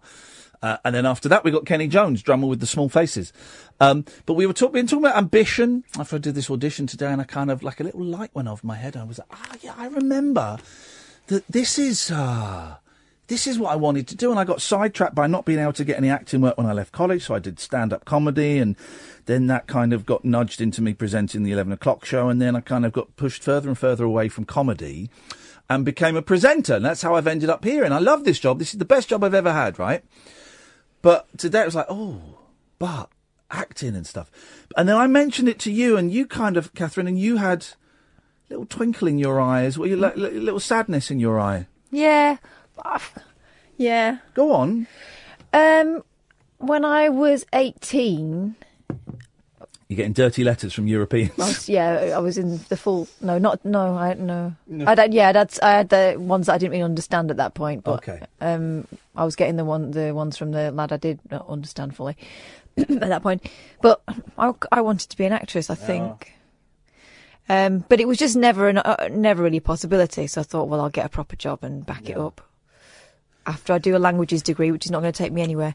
But um, it's odd, isn't it? I, I think But sometimes you... chase things and it just it, it gets to a point where it becomes too depressing, and you just uh, let it go and see what happens. But we've both, but then also, you've kind of, because you've done, you, you- for those who don't know, next Wednesday, Thursday, Friday, and then the Monday after Catherine is is filling in for me, because I'm going to New York City to see the Monkees. And you're filling in for me, and in all the time I've known you, which is uh, five years, maybe six, I've never seen you present a radio show, but I know that you have presented radio shows, which is why I was kind of pushing for you to, uh, you know, not you pushing you necessarily, but, but trying to get you to do the show here. But um, but you've kind of had the confidence knocked out of you at the BBC. Yeah, I mean, I um, I had my own drive time show, and then I got put on breakfast, Yeah. and then out of choice because of circumstances I was working under, Yeah.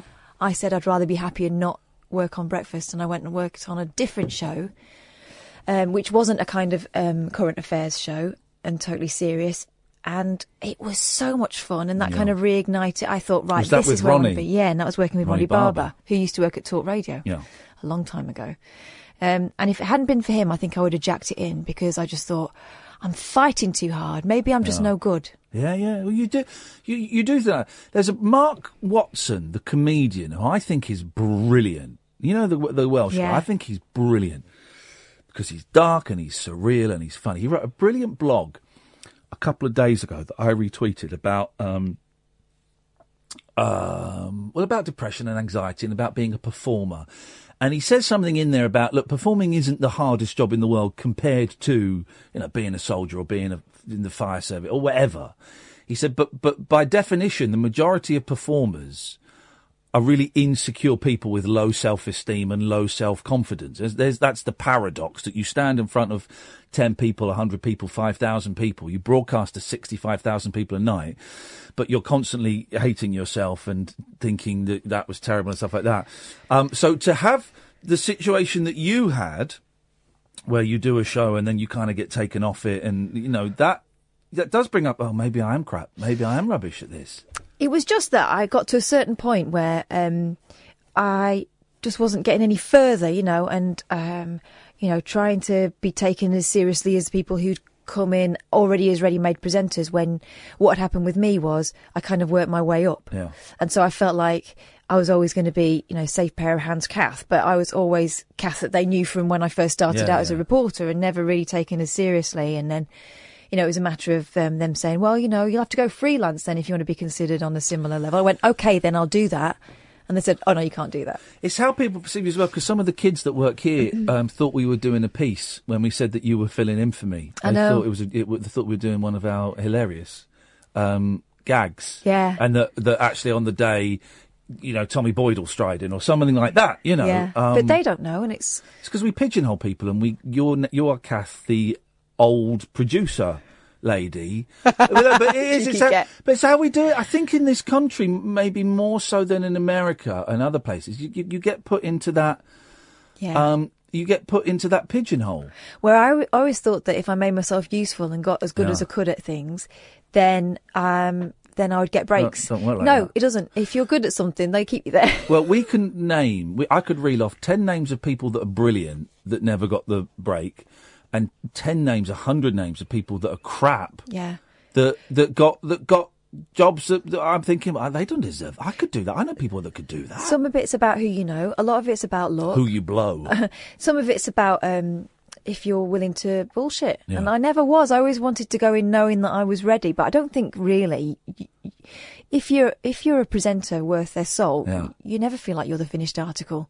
So I was never going to get to that point. And here's the thing: we're both really grateful for these these jobs. We love it. It's not. Please don't let anyone interpret this as a God. I hate working at Talk Radio. It- please don't. Honestly, this is the. I, I can't speak for Kath, but this is the best job I've Oh, ever brilliant. had by a country mile. And it's interesting that we've both ended up performing. It's, it's, but you know, we, we're lucky in as much as there is the connection to, if we want, both wanted to be actors, well, actually, we're performing, and there is an element of theatre and acting in what we're, we're doing here.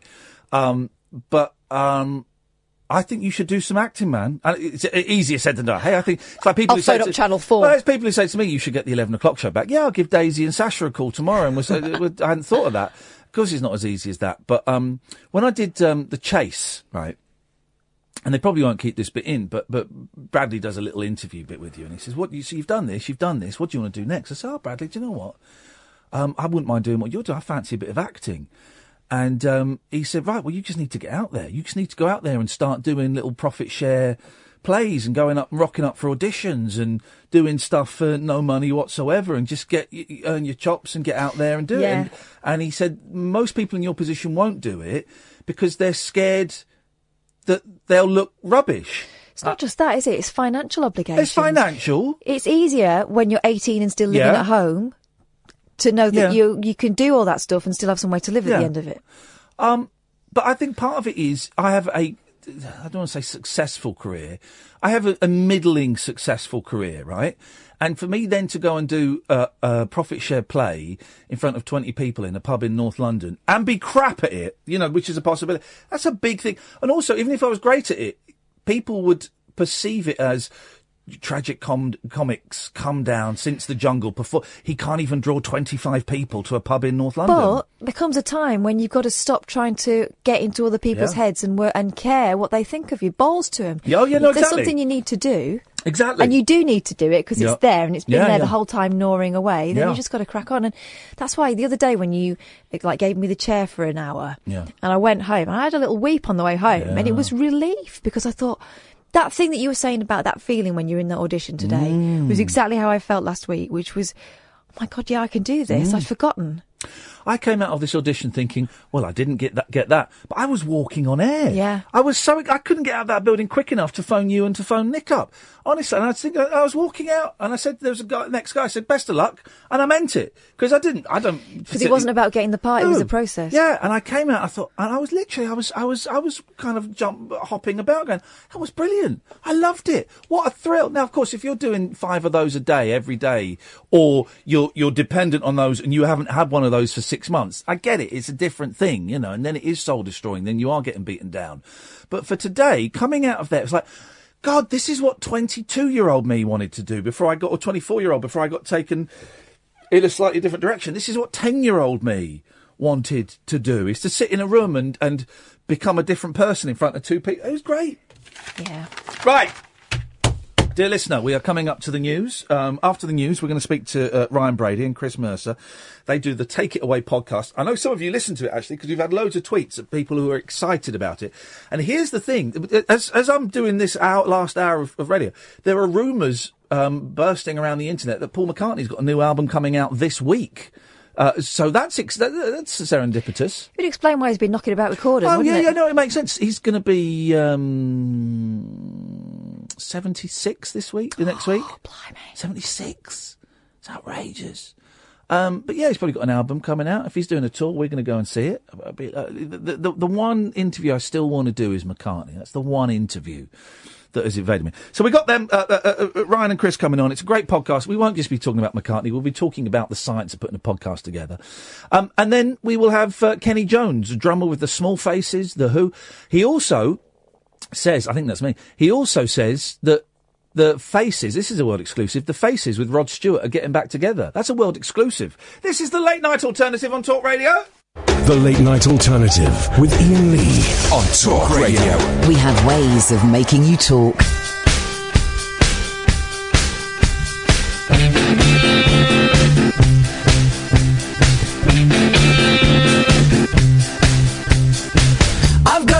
Much on my plate. Don't have no time to be a decent lover.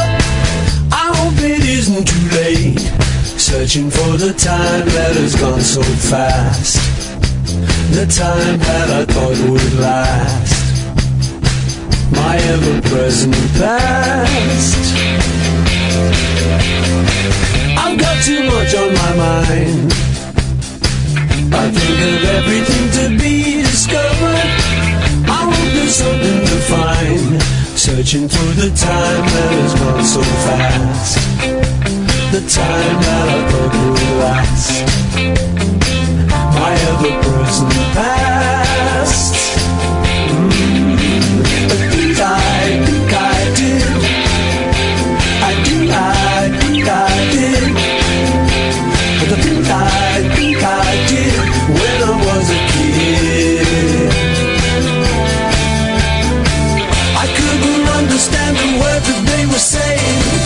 Still I hung around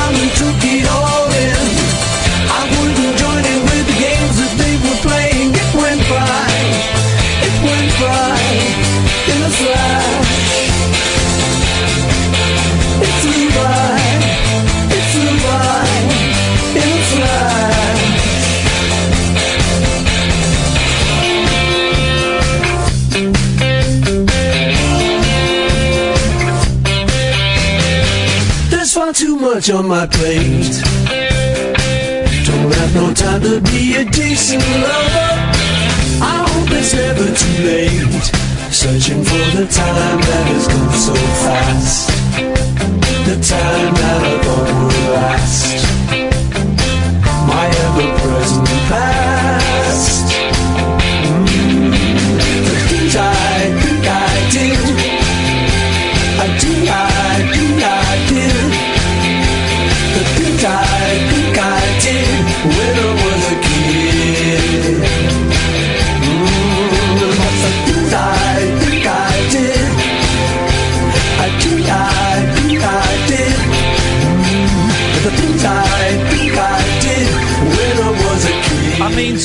Seriously, seriously, that's great, isn't it? We have a problem with Paul. All right, all right, all right, calm down, calm down. We have a problem with Paul McCartney in this country. Uh, We we kind of consider him the wacky thumbs aloft, wacky thumbs aloft, Paul McCartney. Um, and we- uh, and people go, oh yeah, but wings are crap. Oh, Mull of Kintyre, man. Oh, the frog chorus. First of all, the frog chorus is actually a piece of genius. Um, and we have this thing of, oh, it's Paul McCartney. He's, the guy's a joke. The guy's only a joke to some people because he ain't dead. Here's the thing. Yeah, he's released a load of crap, right? Because he's been doing it for, for 55 years, 56 years. He's also released an incredible, incredible body of flawed work, right? And I've really been getting into, you know, I love the Beatles. You know, I love the Monkees. But I've really been getting into the solo Paul McCartney stuff And I found one podcast that kind of talked about McCartney in the 70s. And it was quite, it was quite a good podcast. But then it stopped and it didn't go to the 80s. And so I went online and I was digging around, digging around, digging around. And I found this podcast called Take It Away with Ryan Brady and Chris Mercer. And I thought, I'll have, I'll have me some of this. And honestly, right, if you're a McCartney Beatles fan, it's brilliant. It is brilliant. And I've dived straight into the 80s. I'm listening to the 80s, then I'll go back to the 70s. Um, but also, if you're just a fan of um, homebrew podcasts, and this is one of the things we talk about a lot on this show, is people making things on their own and putting them out there, then it's also well worth a listen. Anyway, we'll we'll talk about the mechanics in a bit. I'm I'm thrilled to say we've got Ryan and Chris uh, on the line, all the way from the United States of America. Good evening, good afternoon, gentlemen. Good evening. How are you? it's, this is the weirdest thing, right? Because I've been listening to you guys in my car pretty much non-stop for the last two weeks, and now you're on, you're in my headphones. This is wonderful. It's interactive now. We talk back now. now I can, now I can argue with you guys and tell you what songs you're wrong about. Uh oh. Let's let's let's do the embarrassing stuff first, right? Because you have been annoying me, I know this has been corrected. The way you pronounce the name Hamish. Yeah. Yeah. You say Hamish. wrong? You say Hamish all the time, and I'm just going, no, guys, please. Well, yeah, we don't encounter that name very often. So we, do, we do what we can. Uh, if we were to say his name again, Yes. believe me, we've been corrected often enough by now that we would say Hamish. Well, don't worry. well done. Hey, listen, man. Honestly, I love, I love your show so much, and I've dived, I've, I've dived in at the '80s, and I've kind of gone all over the place. I've picked, like, I've sort of picked my favourite album. So I started with "Give My Regards to Broad Street," which I just, right. I find it such a fascinating project. Tell me first of all, what, what Ryan? Let's start with you. What, what is Yeah. your background, and and and why are you doing this? Right, right. I mean, that's a great question to ask. That you know, not many people have asked us. So, I am a vice president of marketing at Atlantic Records Wow. in Los Angeles, California. Blimey. And Chris and I met each other when I was at university, when I was in college at Northwestern. He's a professor there. And I turned in some project or presentation or something where I quoted the McCartney song Cage off of the Back to the Egg record. It's like a bootleg. Yeah.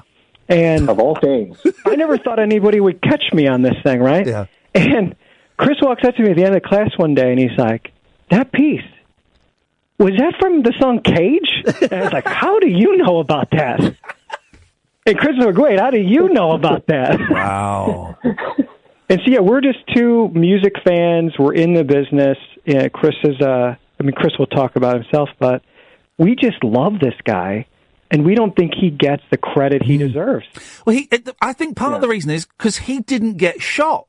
I think if you know Lennon, I, I, gen- no, I, I genuinely I mean that because Lennon. I mean Lennon's out, output was is, is is nowhere near as big in, as McCartney's in the seventies, and it was patchy. His output is patchy, but he did that James Dean Agreed. thing. He died young, so. He becomes Yeah. a legend, and and over here in the UK, you know, Liverpool Airport is now called John Lennon Airport. John Lennon, right. And it, John Lennon is treated like a god, and McCartney, for a lot of his career, now there's a bit of reverence because he's getting older, but for a lot of his career has been treated as, as say, wacky thumbs aloft, as a joke, mm-hmm. as a joke. And, and it, it, you, you, you guys have opened my ears to so many wonderful hidden gems that he's got scattered Yeah. throughout his career. But then what, Chris? What what then goes from? How do you go from meeting a student who's plagiarised uh, Paul McCartney to then and got busted for it? Unreleased, unreleased, man. but Then, but then how do you go? Do you know what? We need to do a podcast about this.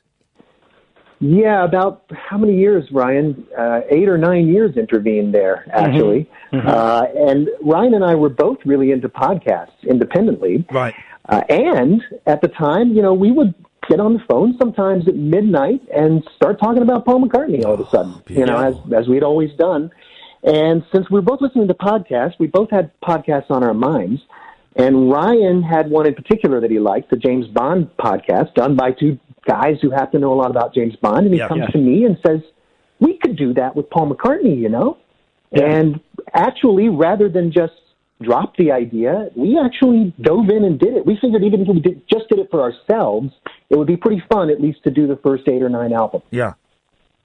Um, and what I love Just to about have that conversation. Yeah, and what I love about you two is that you don't you, you, you very regularly disagree on what you consider to be a great track and That's what right. you know and and it's it that's what's so beautiful about it is is it's eavesdropping on two people who know a lot about the subject but are also very passionate and um what um what was the, the last one I'm listening to is um Oh, what's the? Oh, for goodness sakes! The last album of the '90s. What was that that he did? Anyway, it- Oh. it- uh, it's, it's Flaming, Flaming Pie. Flaming Pie, yeah, and I love Flaming Pie. I think it's a great record, and I think it's I think it's you, Chris, that's going. Ah, Mm-hmm. I'm, not, I'm not so keen on this one. And I'm going. What are you talking Yeah, about? I've heard it about that. It's a great record, but I love it. I I love the fact that you're you, you, you kind of you both disagree on it. Well, yeah, when we finished that one, I was afraid to put it out, frankly. I was like, I don't know. I don't know, man. But that's one of our best performing episodes so far. People love the discord, the disagreement. Yeah, yeah. And you know that episode is very much in keeping with what we've been doing, where we we more or less disregard the critical consensus Yeah. and even the fan consensus, and we just go in with our own ears and give an honest response. Where do you get all the stuff from? Because you, you, you don't just do the albums. You do everything. You do all the demos, Right. all of the, the, you know, maybe there was a live track that snuck out. You do, you do everything from, from that kind of period of that album. Where, uh, uh, Chris, where do you get all of this stuff from? Are you dealing with bootlegs? What is it? Well, um, we might want to not get into too much detail. but I mean, look, a lot of it is MPL's actually- listening, man. They're listening I mean, in. listen, Ryan and I started. Um, I started buying these records back in 1983 as a kid. Yeah. Uh, Ryan has been collecting this stuff since he was a kid. Yeah. And so between our own like uh, downloading adventures and record collections and CD collections, uh, hunting down discographies, we kind of figured it out and been able to slowly piece it all in. Of course, we go into overdrive when a when an, an album is coming up. Yeah. Um, a lot of it's commercially available, and then there's a, a couple of online resources where we dig into. There's a book by Luca Perasi, the recording session, McCartney recording sessions, that you know we reference as almost like a Bible. Yeah, you know. Yeah. And Andrew Grant Jackson wrote a book called "Still the Greatest" that we, and he actually came on our show. It was crazy. There's uh, an episode where I don't know if you got to this one yet, where we do all the songs Paul gave away. Oh, that's He the actually, one, that's the one I'm yeah. listening to. That's the one I'm listening to on the way to work tonight. That's a great episode. Yeah. Yeah, so the guy that wrote Oh, the we're book, really proud of that. yeah, he showed up. He's like, "Of course I'd be on the on the show." Like, are you kidding me? It's amazing. So, Um, uh, uh, I can't wait until you get to Memory Almost Full. That for me is McCartney's Sergeant Pepper. That is that is. Oh, Chris is probably going to disagree, but I just No, I like that one. I shouldn't. I shouldn't give away too many spoilers, but I'm with you on that. yeah, let's just Good do the choice of podcast right now. Let's do it. Let's just do it now. oh yeah, but this isn't going out on the radio. This is this is just I'm just a, an Uber fan that's faked a whole radio show just so I can talk to you guys. um, but this is the thing. This is the thing because you mentioned McCartney in this country, and there is a different image because we did have McCartney in the 80s. There was um, the Frog Chorus, which became a joke. But I I think if you listen to the Frog Chorus, I think it's a piece of genius, right? I think it's a great song. Yeah. Um, and there there were a couple other hits he had over here that he didn't release in the states, and um, people and people go, "Oh, Mull of Kintyre." I remember being a kid, and Mull of Kintyre was on all the time, all the flipping time, and it's a drone. But Yeah. but people kind of think that he stopped doing good albums in the eighties, and there are things like Memory. Uh, uh, uh, me- uh, uh, memory almost full, and and I, I think half of new. The last out, there, he's he's still doing great stuff into the twenty I first think Electric century. Arguments is interesting. Yeah. Which one's that? I think Electric Arguments quite interesting. The one he did right after Memory Almost Full Yeah. with Youth. Yeah, yeah, as as a fireman, I believe. Yeah.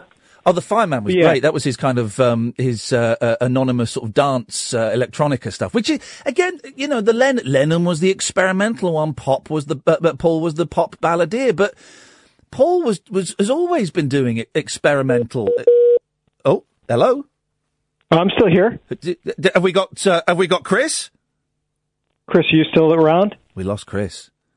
Oh no. Oh man. Well, good, good, because because Chris gets it wrong too much of the time, Ryan. If I'm honest. well, maybe Chris will join us in a minute. But he's always been doing like experimental electronic-y type stuff, hasn't he? Yeah, like on Tomorrow Never Knows on the Beatles records, that's the story about Paul. He's like, "Oh, I was I was bringing in the tape loops. All that tape loop stuff was me. Why does John get the credit for being the avant-garde one? Hmm. I, I was that guy in the '60s." There, I, I, while it- it's funny I was, that you're coming on tonight because I've had loads of people tweeting me saying, "Oh, McCartney's going to announce a new album this week." Have you heard anything about that? Yeah, so from the chatter I understand, there's something Friday. Uh, whether it's the record or the single or a teaser, that's what I hear. I, that's not an official word, but we get emails all the time from people that are like, here's this news, here's that news. I mean, half of the time it's wrong, Yeah, of but course, I, I think something's Friday. See, that's very exciting. I mean, he's 76 now, and he's, I know he's, he's just filmed some stuff with James Corden where he's gone back to Liverpool and what, did a gig in a, in, in a pub. And I'm hoping he announces another tour because I've seen him a couple of, you've seen him, haven't you, Ryan? You've seen him a few times. Yeah, I saw him in Chicago twice, and I saw him in New York once, and he's just unbelievable. I don't know how he goes Yeah. three, almost four hours at his age, and he's his he doesn't take a sip of water the whole time he's up there. It's like his famous story. Like, well, Elvis didn't take a drink of water. Why don't I? I I don't have to either. Yeah, look what, look what happened to Elvis, though. You don't want to go out Exactly. that way you don't. Exactly. Ellis is dead, man. Maybe have a glass or two of water. And, and you, you came up with a great phrase. I don't know if it's your own phrase, but it's the first time I'd heard it. Old man McCartney, where he's oh, you yeah. kind of, kind of, uh, just, yeah. just, after um, Flowers in the Dirt, where a couple of the tracks on the album, he starts doing that old man voice. And I think that's such a great description of, of how his voice became. And people go, ah, yeah, McCartney can't sing anymore and he's an embarrassment. Well, right. 1st of all, he's mm-hmm. 76 and yeah, he struggles with the falsetto a bit. But when I saw him a couple of years ago, it was still a great voice. Yeah, live he can still do it. I think that has to do with some of these stories about his records. He's like, "Oh, we just went in and we did it as fast as possible, a couple takes." But when you're on the road, you're practicing, you're Yeah. singing every night.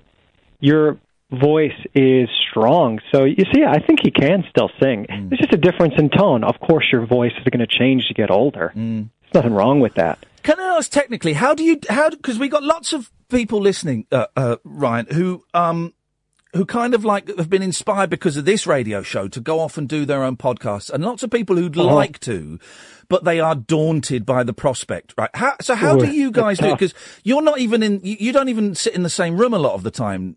No, you? no, no. So, so Chris is in Evanston, Illinois, and I'm in Los Angeles. And so what we do is we'll get on the phone. Usually we have earbuds in, and we have recording setups in our locations. You know, Right. whether it's in an office or a, a home. We do like a little count off to sync up the re- the recordings, Yeah. and then we just have a phone conversation into the mics, right? Yeah. Once the fi- once we're done, you'll take the raw files, and so Chris actually edits the whole show. You know, I handle more of like the marketing, social outreach side. Okay. Because we have to split the work up. Right? It's just a lot of work to. I mean, as you know, I mean, to constantly broadcast. I don't know how you do it. Oh, I get my producer Catherine does all the. She does So all the there work. you go. Yeah, she does Catherine, it all. Catherine, come. Uh, there's two podcasting guys in America looking for some help. Yeah, work. she's in. She's in. So yeah, so we'll get the raw audio files. I'll send them to Chris. So the first stage is he has to like clean up the conversation. Obviously, ums, ahs, anything like that, anything that doesn't make sense, uh, error. I mean, errors sneak out, but Yeah. lines up the conversation. That takes like ten hours for every episode. Just that part. Wow. Wow. Then he'll go away from it and he'll come back to it and slide in the music. And from there, maybe a little bit of mastering, a little EQ. Mm. It takes about a month all in, maybe more, because we also try to research before we do every show. Yeah. Right? So each guy maybe does five, ten hours of research on top of that. So it's like 40 hours for every episode. Yeah, it's a lot. It is a lot, but the, but the the thing is, uh, this is one of the things I've been so impressed with. Um, because I like I love podcasts and I listen to some homebrew ones that are, lo-fi, Mhm. and that's fine. But yours sounds like it does sound like a slick radio show. You know, I, I don't mean that in a backlash way, but I could hear that on the radio because it's you've obviously put so much time into the production Yeah. of it. And the fact that you, you have turned up there with research and with facts and, you know, uh, with, with, with the, the one I'm listening to, I'm just getting to the end of it, is the songs that the, the Beatles gave away. And Yeah. I thought I knew every song that those guys Right. had written. And you, you're coming, what's the, um, the Penina, the one about the, the hotel. Penina, Penina. That's a good one, right? I've never heard anything like it. I'm thinking, I've been listening Yeah. to the Beatles for 30 odd years. I like this. I've never heard this before. Yeah, that was one of the ones we were doing the research where we dug that up, and I'm like, "What is this? How does this exist?" And the story behind it, where it's like, "Oh yeah, he was in the lobby of a hotel, and he just made up a song, and the guy remembered it, and they went and recorded it." What do you mean? How how is that possible? Oh, and there's a there's two versions of Penina if you can't find the, the Yeah. first one. Um, Wild. I don't suppose you know if he's ever listened, do you? I, I, I wonder what McCartney's take is on his past. He always seems to be looking forward, doesn't he? Yes, yeah, he kind of is a guy that once the project's done, I'm on to the next thing. I've heard like in the was it Barry Miles or the guy that did his biography. Paul's always talk about how he has his antenna out. He's always like taking in information and then Mm. making things into the future. Do I know if Paul's heard the show? No. I know his publicity team, we've emailed a few times, so they're aware of it. Yeah. But who's actually heard it, to what capacity, I have no idea. It's a, it's a, it's, it's, it's fascinating. We just, um, and I know that you've had Denny Laine on. You, you have spoken Yeah. to that. Yeah, well, I've not spoke, I've not heard that one yet. But we, we, yeah. we just found out, literally while we were on air an hour ago, we've got Denny Laine coming on the show on, uh, on, on Friday, and I'm thrilled. Tell him hello. He is the nicest man. Oh, like he is so humble and kind. And um, yeah, from our interview, actually, I ended up seeing him in New York a few months ago. Yeah. and he, we went to the pub right in somewhere in Manhattan, and he's just telling me stories for four hours. Yeah. Paul said this, this happened. Uh, He has a lot of monkey stories too. You should definitely ask him some questions Oh, there. really? He, he was there, man. Because, well, because as, as, as you, you may possibly know, I'm a huge Monkees fan. I'm going to New York next week to see Nesmith and, and Dolenz in concert. What a pairing Okay. that's going to be. Right. Yeah, oh yeah. I, I I saw them like a couple months ago. And well, Annabelle had taken me. You you were text uh, tweeting with her earlier today. Well, yeah, this is. I, I didn't know that there was a connection. For, for those who don't know, Annabelle Jones, uh, Davy Jones's daughter, and I've got this little label, and we, we're putting out a Davy release this week. And then it turns. Annabelle said, "Oh, uh, thanks for doing the work with my dad. By the way, you've got my boyfriend uh, Ryan coming on tonight." Yeah. I thought, what a small That's me. world! Isn't that It's the incredible? tiniest world. yeah. Well, d- t- please tell her she's invited. She, anytime she wants to come on, she's very, very welcome. And if she does, if she wants to talk about her stuff, we don't have to mention her dad at all if she doesn't want to. She gets sick of. She's got to talk about him. I Come know, on, but Davy Jones. don't, don't. But I was just telling a story the other day. I'm slightly embarrassed that I once stood next to Davy Jones at the urinals in the toilets and had a wee next to him. So I don't know how that would go down in the Jones household. Um, all right, listen. It would go down very well, I think. Okay, good. Well, that- I know. I'm, I'm, I'm, I'm, I'm thrilled that she's she's aware that we're putting all this lovely stuff out. All right, listen, um, uh, Ryan, if people want to find this, y- your show, take it away. Um, Mm-hmm. where where are the best places to go? Where where where where, should the, where should I be sending people? Well, you go to takeitawaypodcast.com or we're on Facebook, Twitter. We're basically everywhere you can find podcasts. Mm. If you just type in Take It Away and Paul McCartney, you can join us in our conversation. And it is it is fun, and it, uh, it's a bit geeky. I'm, I'm not going to beat around the bush, you know. It, is, it does go into quite a lot of detail, but I absolutely love it, and it's it's it's made me aware of just so many aspects of him that I I, I wasn't aware of, and so many songs. Give, right, I'm going to put you on the spot now, uh, uh, Ryan. Okay. The the best Paul McCartney Wings whatever solo album and song. Yeah, I know, man, It's and I don't want any. one, man. I don't want any fudging. Oh, I, I Big one. I want answers. I want specific answers. Whew. I'm to be held accountable for this one. Yep, yep. My favorite McCartney record, hands down, is Ram. Yep. I can listen to that any day, any time. I think the B sides, the A sides, the extra tracks, the stuff he left off, the fact that a lot of that material he wrote while the Beatles were in that lawsuit is wild. Some of it ends up on other albums later in the Wings or solo career. se- sections. That's the that's my favorite record. Um, And I want song? your favourite song, man. It's take it away, man. Yeah, I love that. I wouldn't have named the podcast if it wasn't that. Probably. Hey, listen, brother, it's, it's so nice to talk to you. Honestly, it's, I, keep on doing the stuff, and anytime you want to come on and plug anything, you you and, and Chris, even though he's a part timer, you have uh, an o- you have an open invitation anytime you want to come back, man. Iain, it's been an honor and a pleasure. Thank you so much for having me. Ryan, thank you very much. Ryan Brady, uh, Chris Mercer. I'll I'll do all the tweets in a second, guys, so you know where to you know where to go and find stuff. But the podcast is Take It Away. Um, if you like them, if you like McCartney, if you like the Beatles, it really is. Um, oh, it's just a joy. It's just a joy to listen to, and it's kept me so entertained and so happy over the past sort of ten days or so since I discovered it. I'm going to be distraught when I get through it because I'm steaming through it. Um, this is the late night alternative on Talk Radio. After hours amusement for anarchists, air hostesses, and jet lagged Antipodeans. G'day, coppers. Can I crash on your floor? The Late Night Alternative with Iain Lee on Talk Radio. What a nice guy. Very, Isn't very delightful? sweet man. Yeah, really. What happened to his mate, though? Buggered off. He got bored. He thought, I'm not, I'm not, I'm not sticking around for this. I'm off. Hello, this is rubbish. Can't win them all. He's, this guy hasn't got a radio show. A load of old rubbish. I've just tweeted the links if you want to go and um, have a little look. I even bunged the, um, I even bunged him a few quid because I was enjoying it so much. We have this culture now, don't we, where everything is free. Uh, movies are free because you can watch them online. Hooky albums are free because you listen to them on YouTube. It's not even it's not even Napster or file sharing that's stealing them. Listen to the all albums are on YouTube. Um, everything is free. Podcasts are free. Radio is free. Everything is free. And um, I was listening to their podcast, and they said, by the way, I, they don't say how much work they put into it. They didn't tell me it's that much. They said, by the way, this, we put a lot of work into this, and it, it costs us a few quid, and we're happy to do it. But if you can spare us a few dollars just to help us out, you know, make sure we keep doing this, that'd be great. And that was it. It was that was that was the, the extent of their begging, you know. And I've heard people who do far less work do much more begging than that, you know. And I thought, well, do you know what? I've I've listened uh, at this point. I'd probably had about ten hours of output from them. I thought that's, that's worth fifty dollars.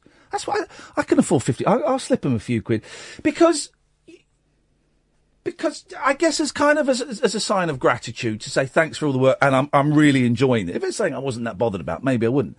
But I was really enjoying it, and also to be um to be supportive of people doing their own endeavours. Also, it's a bit of encouragement, isn't it? Because it can be, you make these things and you enjoyed them and you're proud of them, but then nothing ever happens, you know, Mm. uh, unless you get the reviews and stuff. And Well, yeah, and we know what it's like to make our own. I mean, I, I can't help but uh, right. Me and Kath did this TV show, in inverted commas, TV show, a couple of weeks ago, and I can't help but be immensely disappointed that only about eighteen hundred people. Well, it's about two and a half thousand people have watched it uh, uh, because.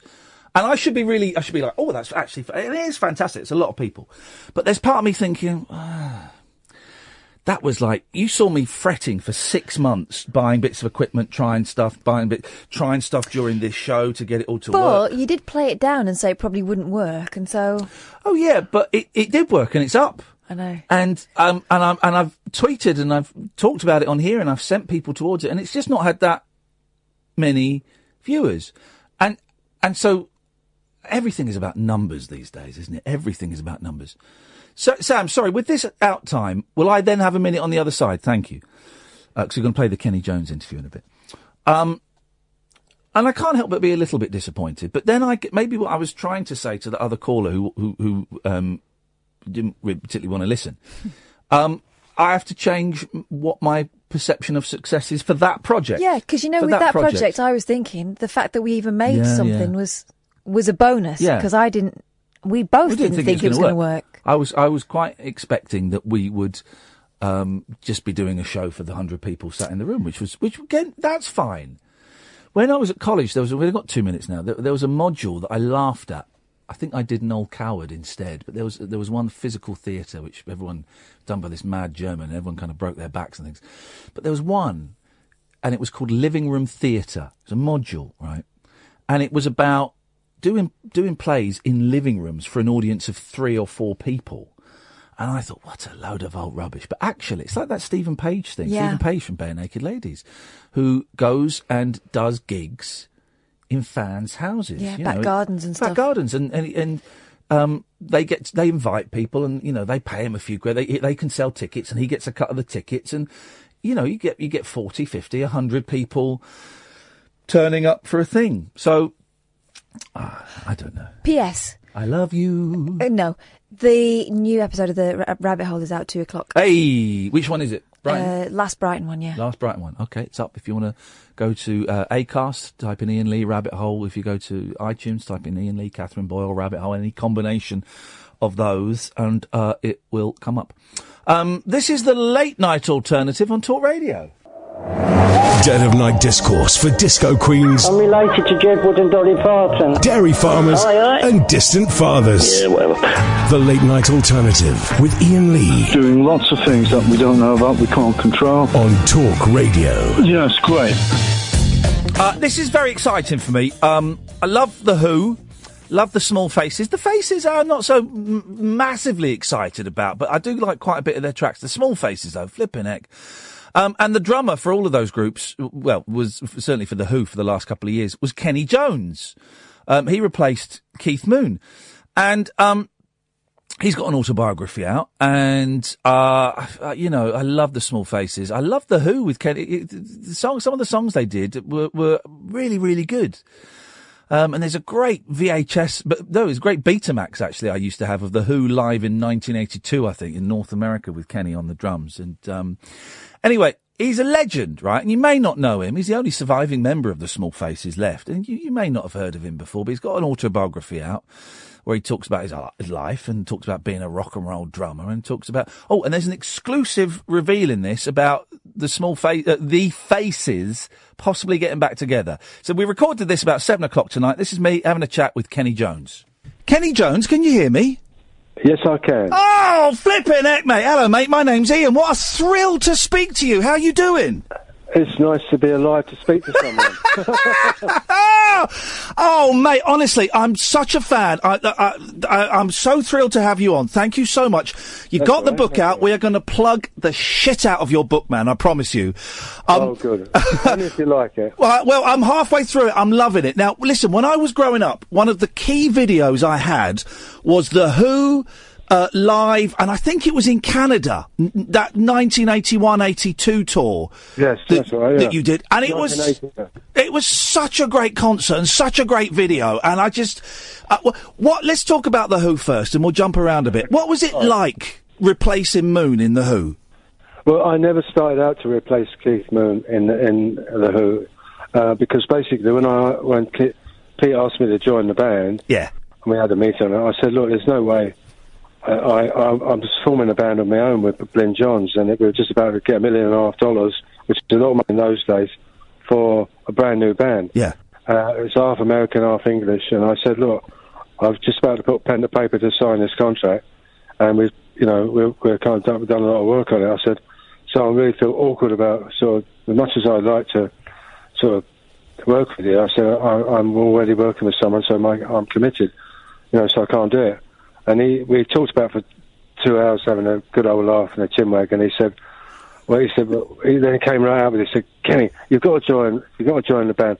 You're one of us. You- You're, you're a mod. Yeah, and I said, I, I said, well, you, you know, played on the emotions, which was great, and it worked because basically I said, look, I said I can't. There's no way I can emulate or even try to to, to copy Keith because Keith was a good friend of mine. And not only that, there's only one drummer for the Who, and always will be only one drummer for the Who, and that's Keith Moon in my book. Right? I said, but you know, I said I couldn't copy anything he does. I'm not going to, but you know. And he said, well, look, in many ways, because Keith, we now because Keith's gone, we now have a chance to do something completely different. Yeah. So that's when I went, okay, that sounds interesting. So I said, look, okay. I said, okay, then uh, let me go back to the rest of the band and uh, the one I was forming in, in, with Glenn Johnson and just talk it over with them. Um, he said, okay, great. So I said, but you know, I, I can't do that. I said, I'm not going to, I'm not going to copy Keith anyway. I said, there's certain fills I can do that which I would love to play because they are really interesting fills that Keith did. I said, but right, playing off the wall like he does is uh, not easy. So he said, no, no, okay. So I went uh, back and had a word with the band. Told them, I said, look, I've been asked to join the, and, and they said, Kenny, you've got to do it. Yeah. I said, okay. So it was so kind. And I said, okay, great. So I did end up joining the Who. Um, but we, uh, and then I found myself in Shepperton Film Studios rehearsing and lear- learning the whole of the Who's repertoire within just in two weeks.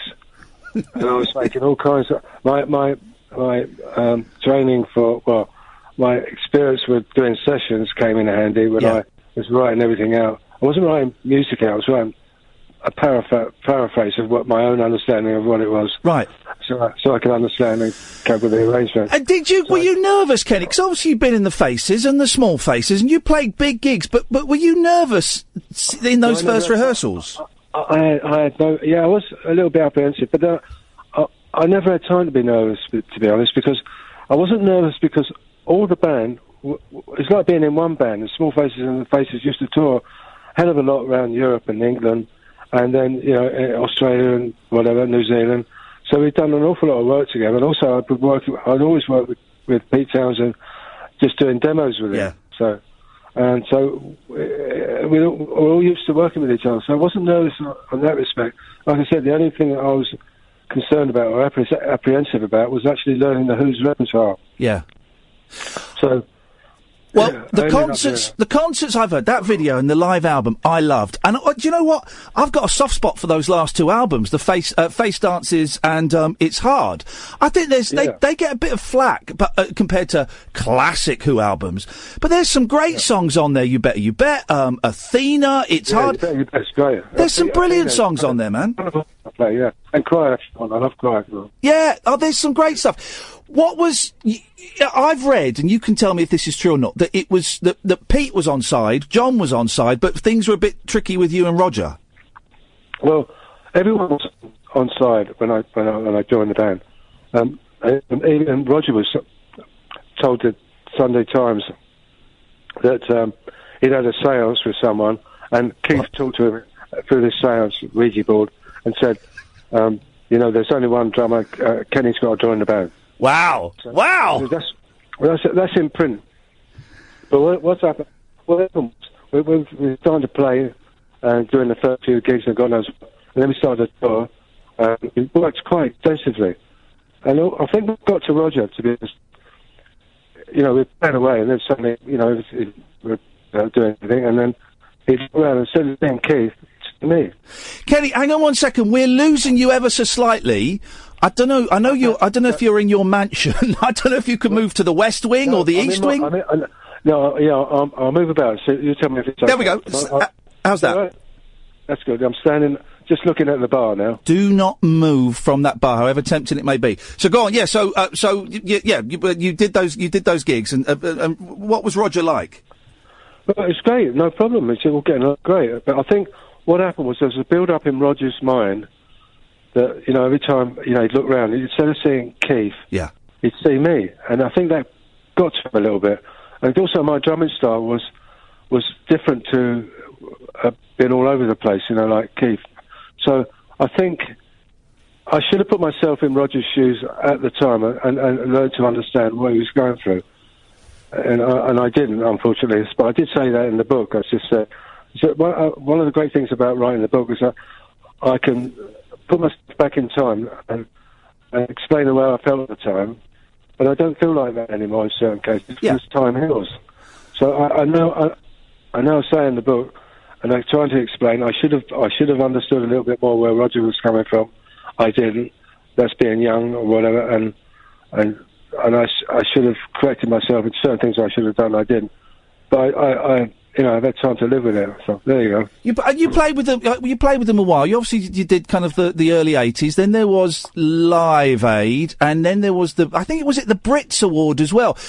Did you? Yeah, yeah, yeah. No, there's lots of them in between all that as well. Yeah. Did you feel bad that you didn't get asked when the first tour that they didn't use you? Did you get a phone call saying, "Look, Kenny, we're going with someone else," or, or, or did you just kind of see it advertised? No, no, I, I, I knew it. So I knew that I knew that it was when when after we did live aid, I knew that we that was it. You know, I just thought it's not going to happen. So and also, I was already forming a band with Paul Rodgers. Right. called the called the Law.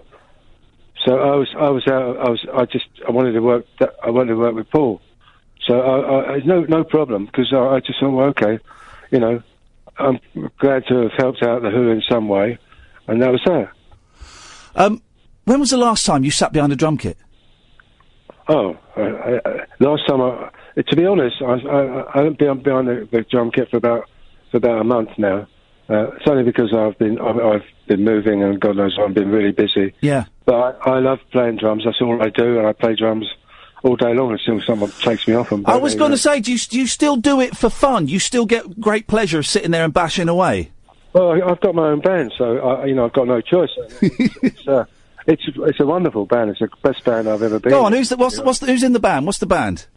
Uh, well, it started out with Rick Wills on bass Yeah. from Foreigner, right, and then Robert Hart, who who's, uh, took was in Bad Company for a bit, and then uh, Dave Bucket Colwell who was also in Bad Company, um, and uh, it went on like that for um, uh, you know quite a few years. We had a hit record in. Uh, it's just about ten years ago we formed, probably a bit longer, but Yeah. we had a hit record in America called Angel uh, about about seven or eight years ago Yeah. Wow. which is fantastic. So we went to number one.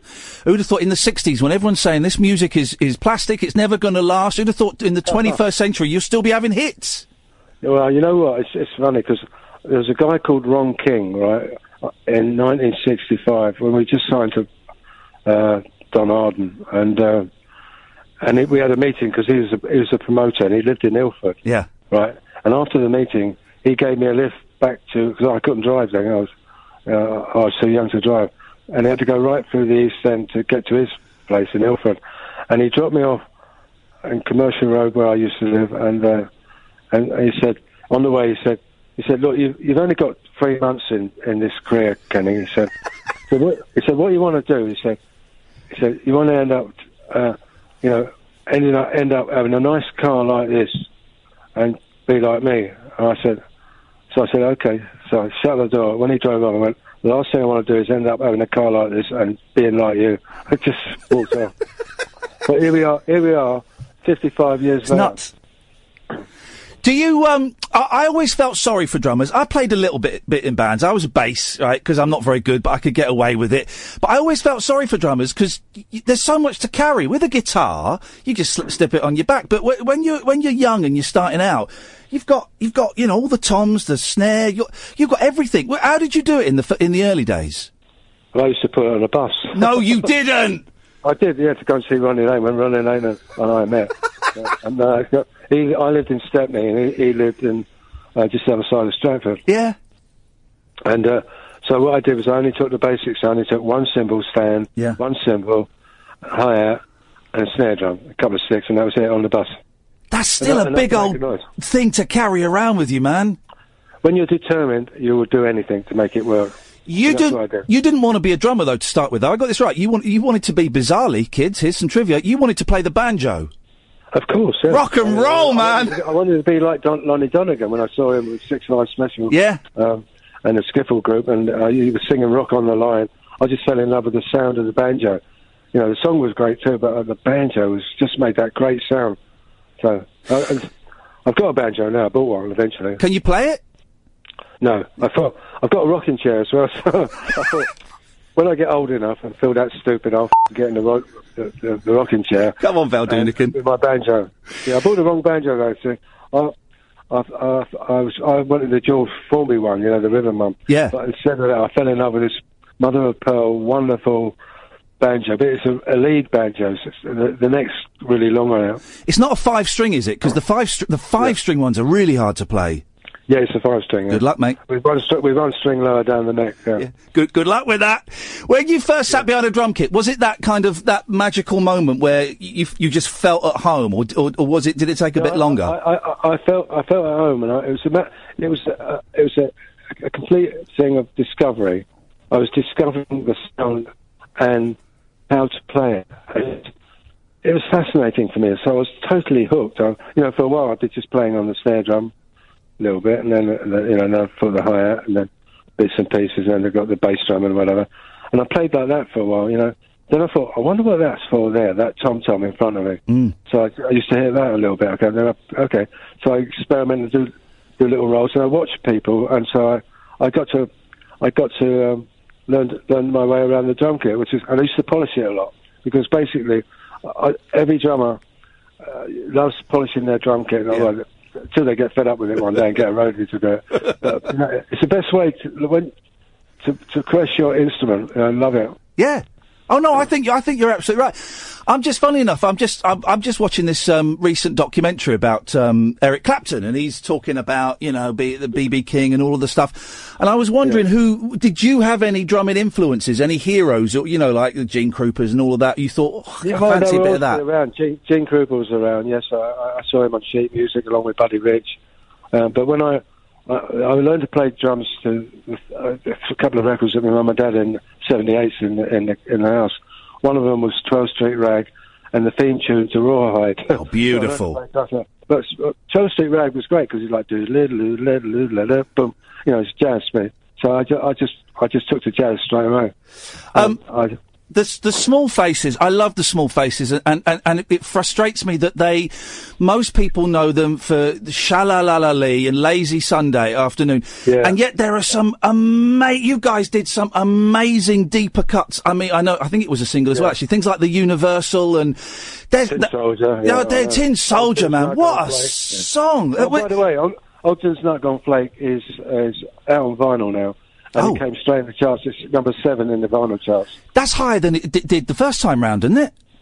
No, no, it got to number one. For Did it get to number one? Okay, because I, I, this is like the, I'm going to use the C word, the concept album, very loosely with um, uh, Professor Stanley Unwin and stuff, and um, it's a, it's a great album, isn't it? Yeah, I'm very, I'm very proud of what I did on that, drumming wise and everything. And one of the other tracks I like is uh, Green Circles, and I, because I was doing lots of sessions with big bands, so I was playing big fills. When I used to come back with the small faces and we'd go to the studio, I, I, I introduced my big fills to them. That's how I got into it. And then the other, the other one I loved was, it, it's not a small faces song, but it's written by by Stephen Ronnie, and I ended up playing on it by accident, but all of us did, Mac as well. So the all the small faces are playing on it. So and it's called "If You Think You're Groovy," but for P.P. Arnold. Oh, I love I love the drumming on that. We love Kath, me and Catherine, my producer. We love PPR. I forgot, of course, the Small Faces. You were that. You were a backing band. Well, for that man, yeah. Um, I, d- w- w- w- I didn't know that you you were doing like big band sessions in between Oh, yeah, did- faces, did small faces sessions. Yeah, no, I did them all. I, I played on so many other people's records. That's unbelievable. Um, when, when you come in and go, hey, I've just been doing this with a big band. What what would Stevie Marriott say?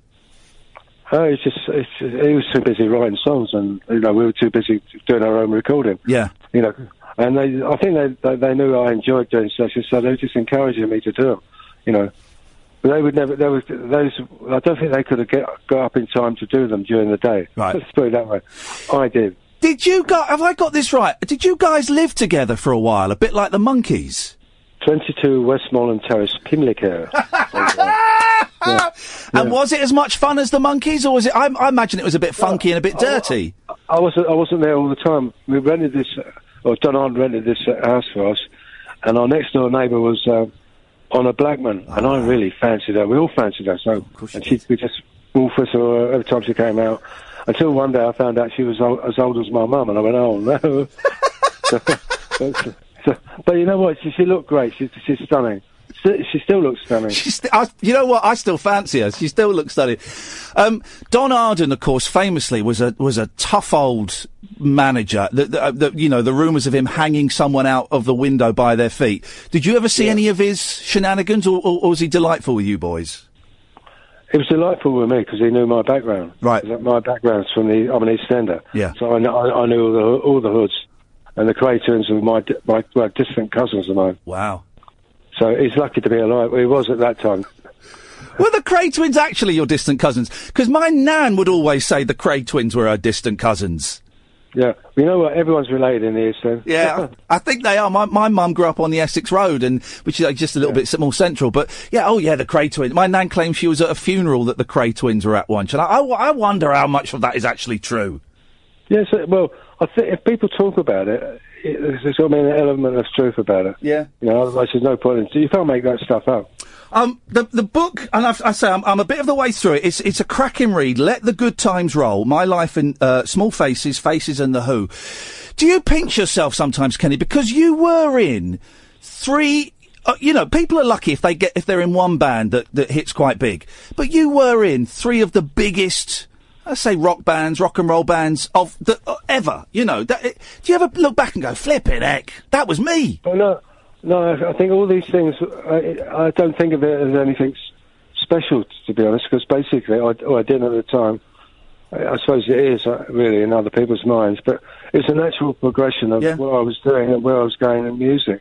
One band, one band sort of finished, the faces started, but you know, purely naturally. Then, then you know, Keith died, and I was doing nothing at the time, just sessions and stuff like that. And uh, and then then here we go. And then I ended up being in the Who. So it's kind of weird. I must I, I must have been doing something right drumming wise. I don't know. And by the way, I love I love the way that proper members of the Who call it the Who. That that you know that that yeah. validates it totally, totally.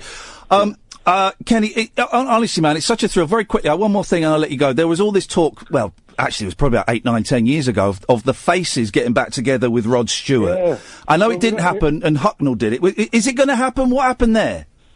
Yeah, we actually at my polo club, right? We actually raised money for prostate cancer, and the first one, gig I one I did was I got asked Pete and Roger to to do it and help out for that one. They, they so we reformed the three of us together. Oh, brilliant! For that one, we did that one, and and then I the next year I did uh, I did uh, the same thing with the faces. So me, Rod, and Woody, we had a great time rehearsing and stuff. It's so funny. But we always get together three or four times a year anyway. Yeah.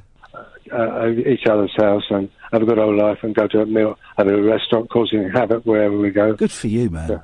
So yeah, th- and we have been talking about doing things like Las, Las Vegas, so it's not too much of a hassle and that sort of thing. And so, and because Rod, Rod's, I said to Rod, Rod, Rod I said, I'm not, I'm not going to do Las Vegas. I said, that's horrible, playing while people are eating. He said, no, it's not the same, Kenny. It's just, it's more like a gig, you know. It's like it's an audience. It's, you know, it's more intimate. I said, okay, great, sounds good. So yeah, so we decided to do that. But all, every time we try and do something, you know, uh, Ronnie or the Stones go on tour. So when, when and we, we've got to wait till each one of us are free and available. Yeah. Well, but, so mainly Woody because I think the Stones, I think Jagger keeps t- stopping the faces getting back together. Is he is he doing it because he's jealous? no, no, I'm only kidding. Hey Kenny, uh, uh, honestly, man, you uh, you I, I saw you years and years ago. I saw you in a rehearsal room called, oh, what was it called? It was um in in London. Anyway, I, I saw you at rehearsal room when I was rehearsing in the band, and w- we all got really excited. Go, heck, it's Kenny Jones. So to talk to you, man, it's it's such a thrill. The book is "Let the Good Times Roll: My Life in Small Faces, Faces, and the Who." Uh, Kenny Jones. It's been such a thrill, man. I wish you continue years of success. Thank you very much. But there's there's more in the book. It's actually an autobiography from the start. And then it's, it's a story of my life in the bands and all that. It's also what I'm like as a person, how I grew up as a kid. Beautiful. Thank you, uh, mate. I, am glad you all like it anyway. So Oh, thank you, brother. It's so nice to talk to you, Kenny. Best of luck with everything. Thank you so much. Cheers, mate. Bye bye. Bye bye.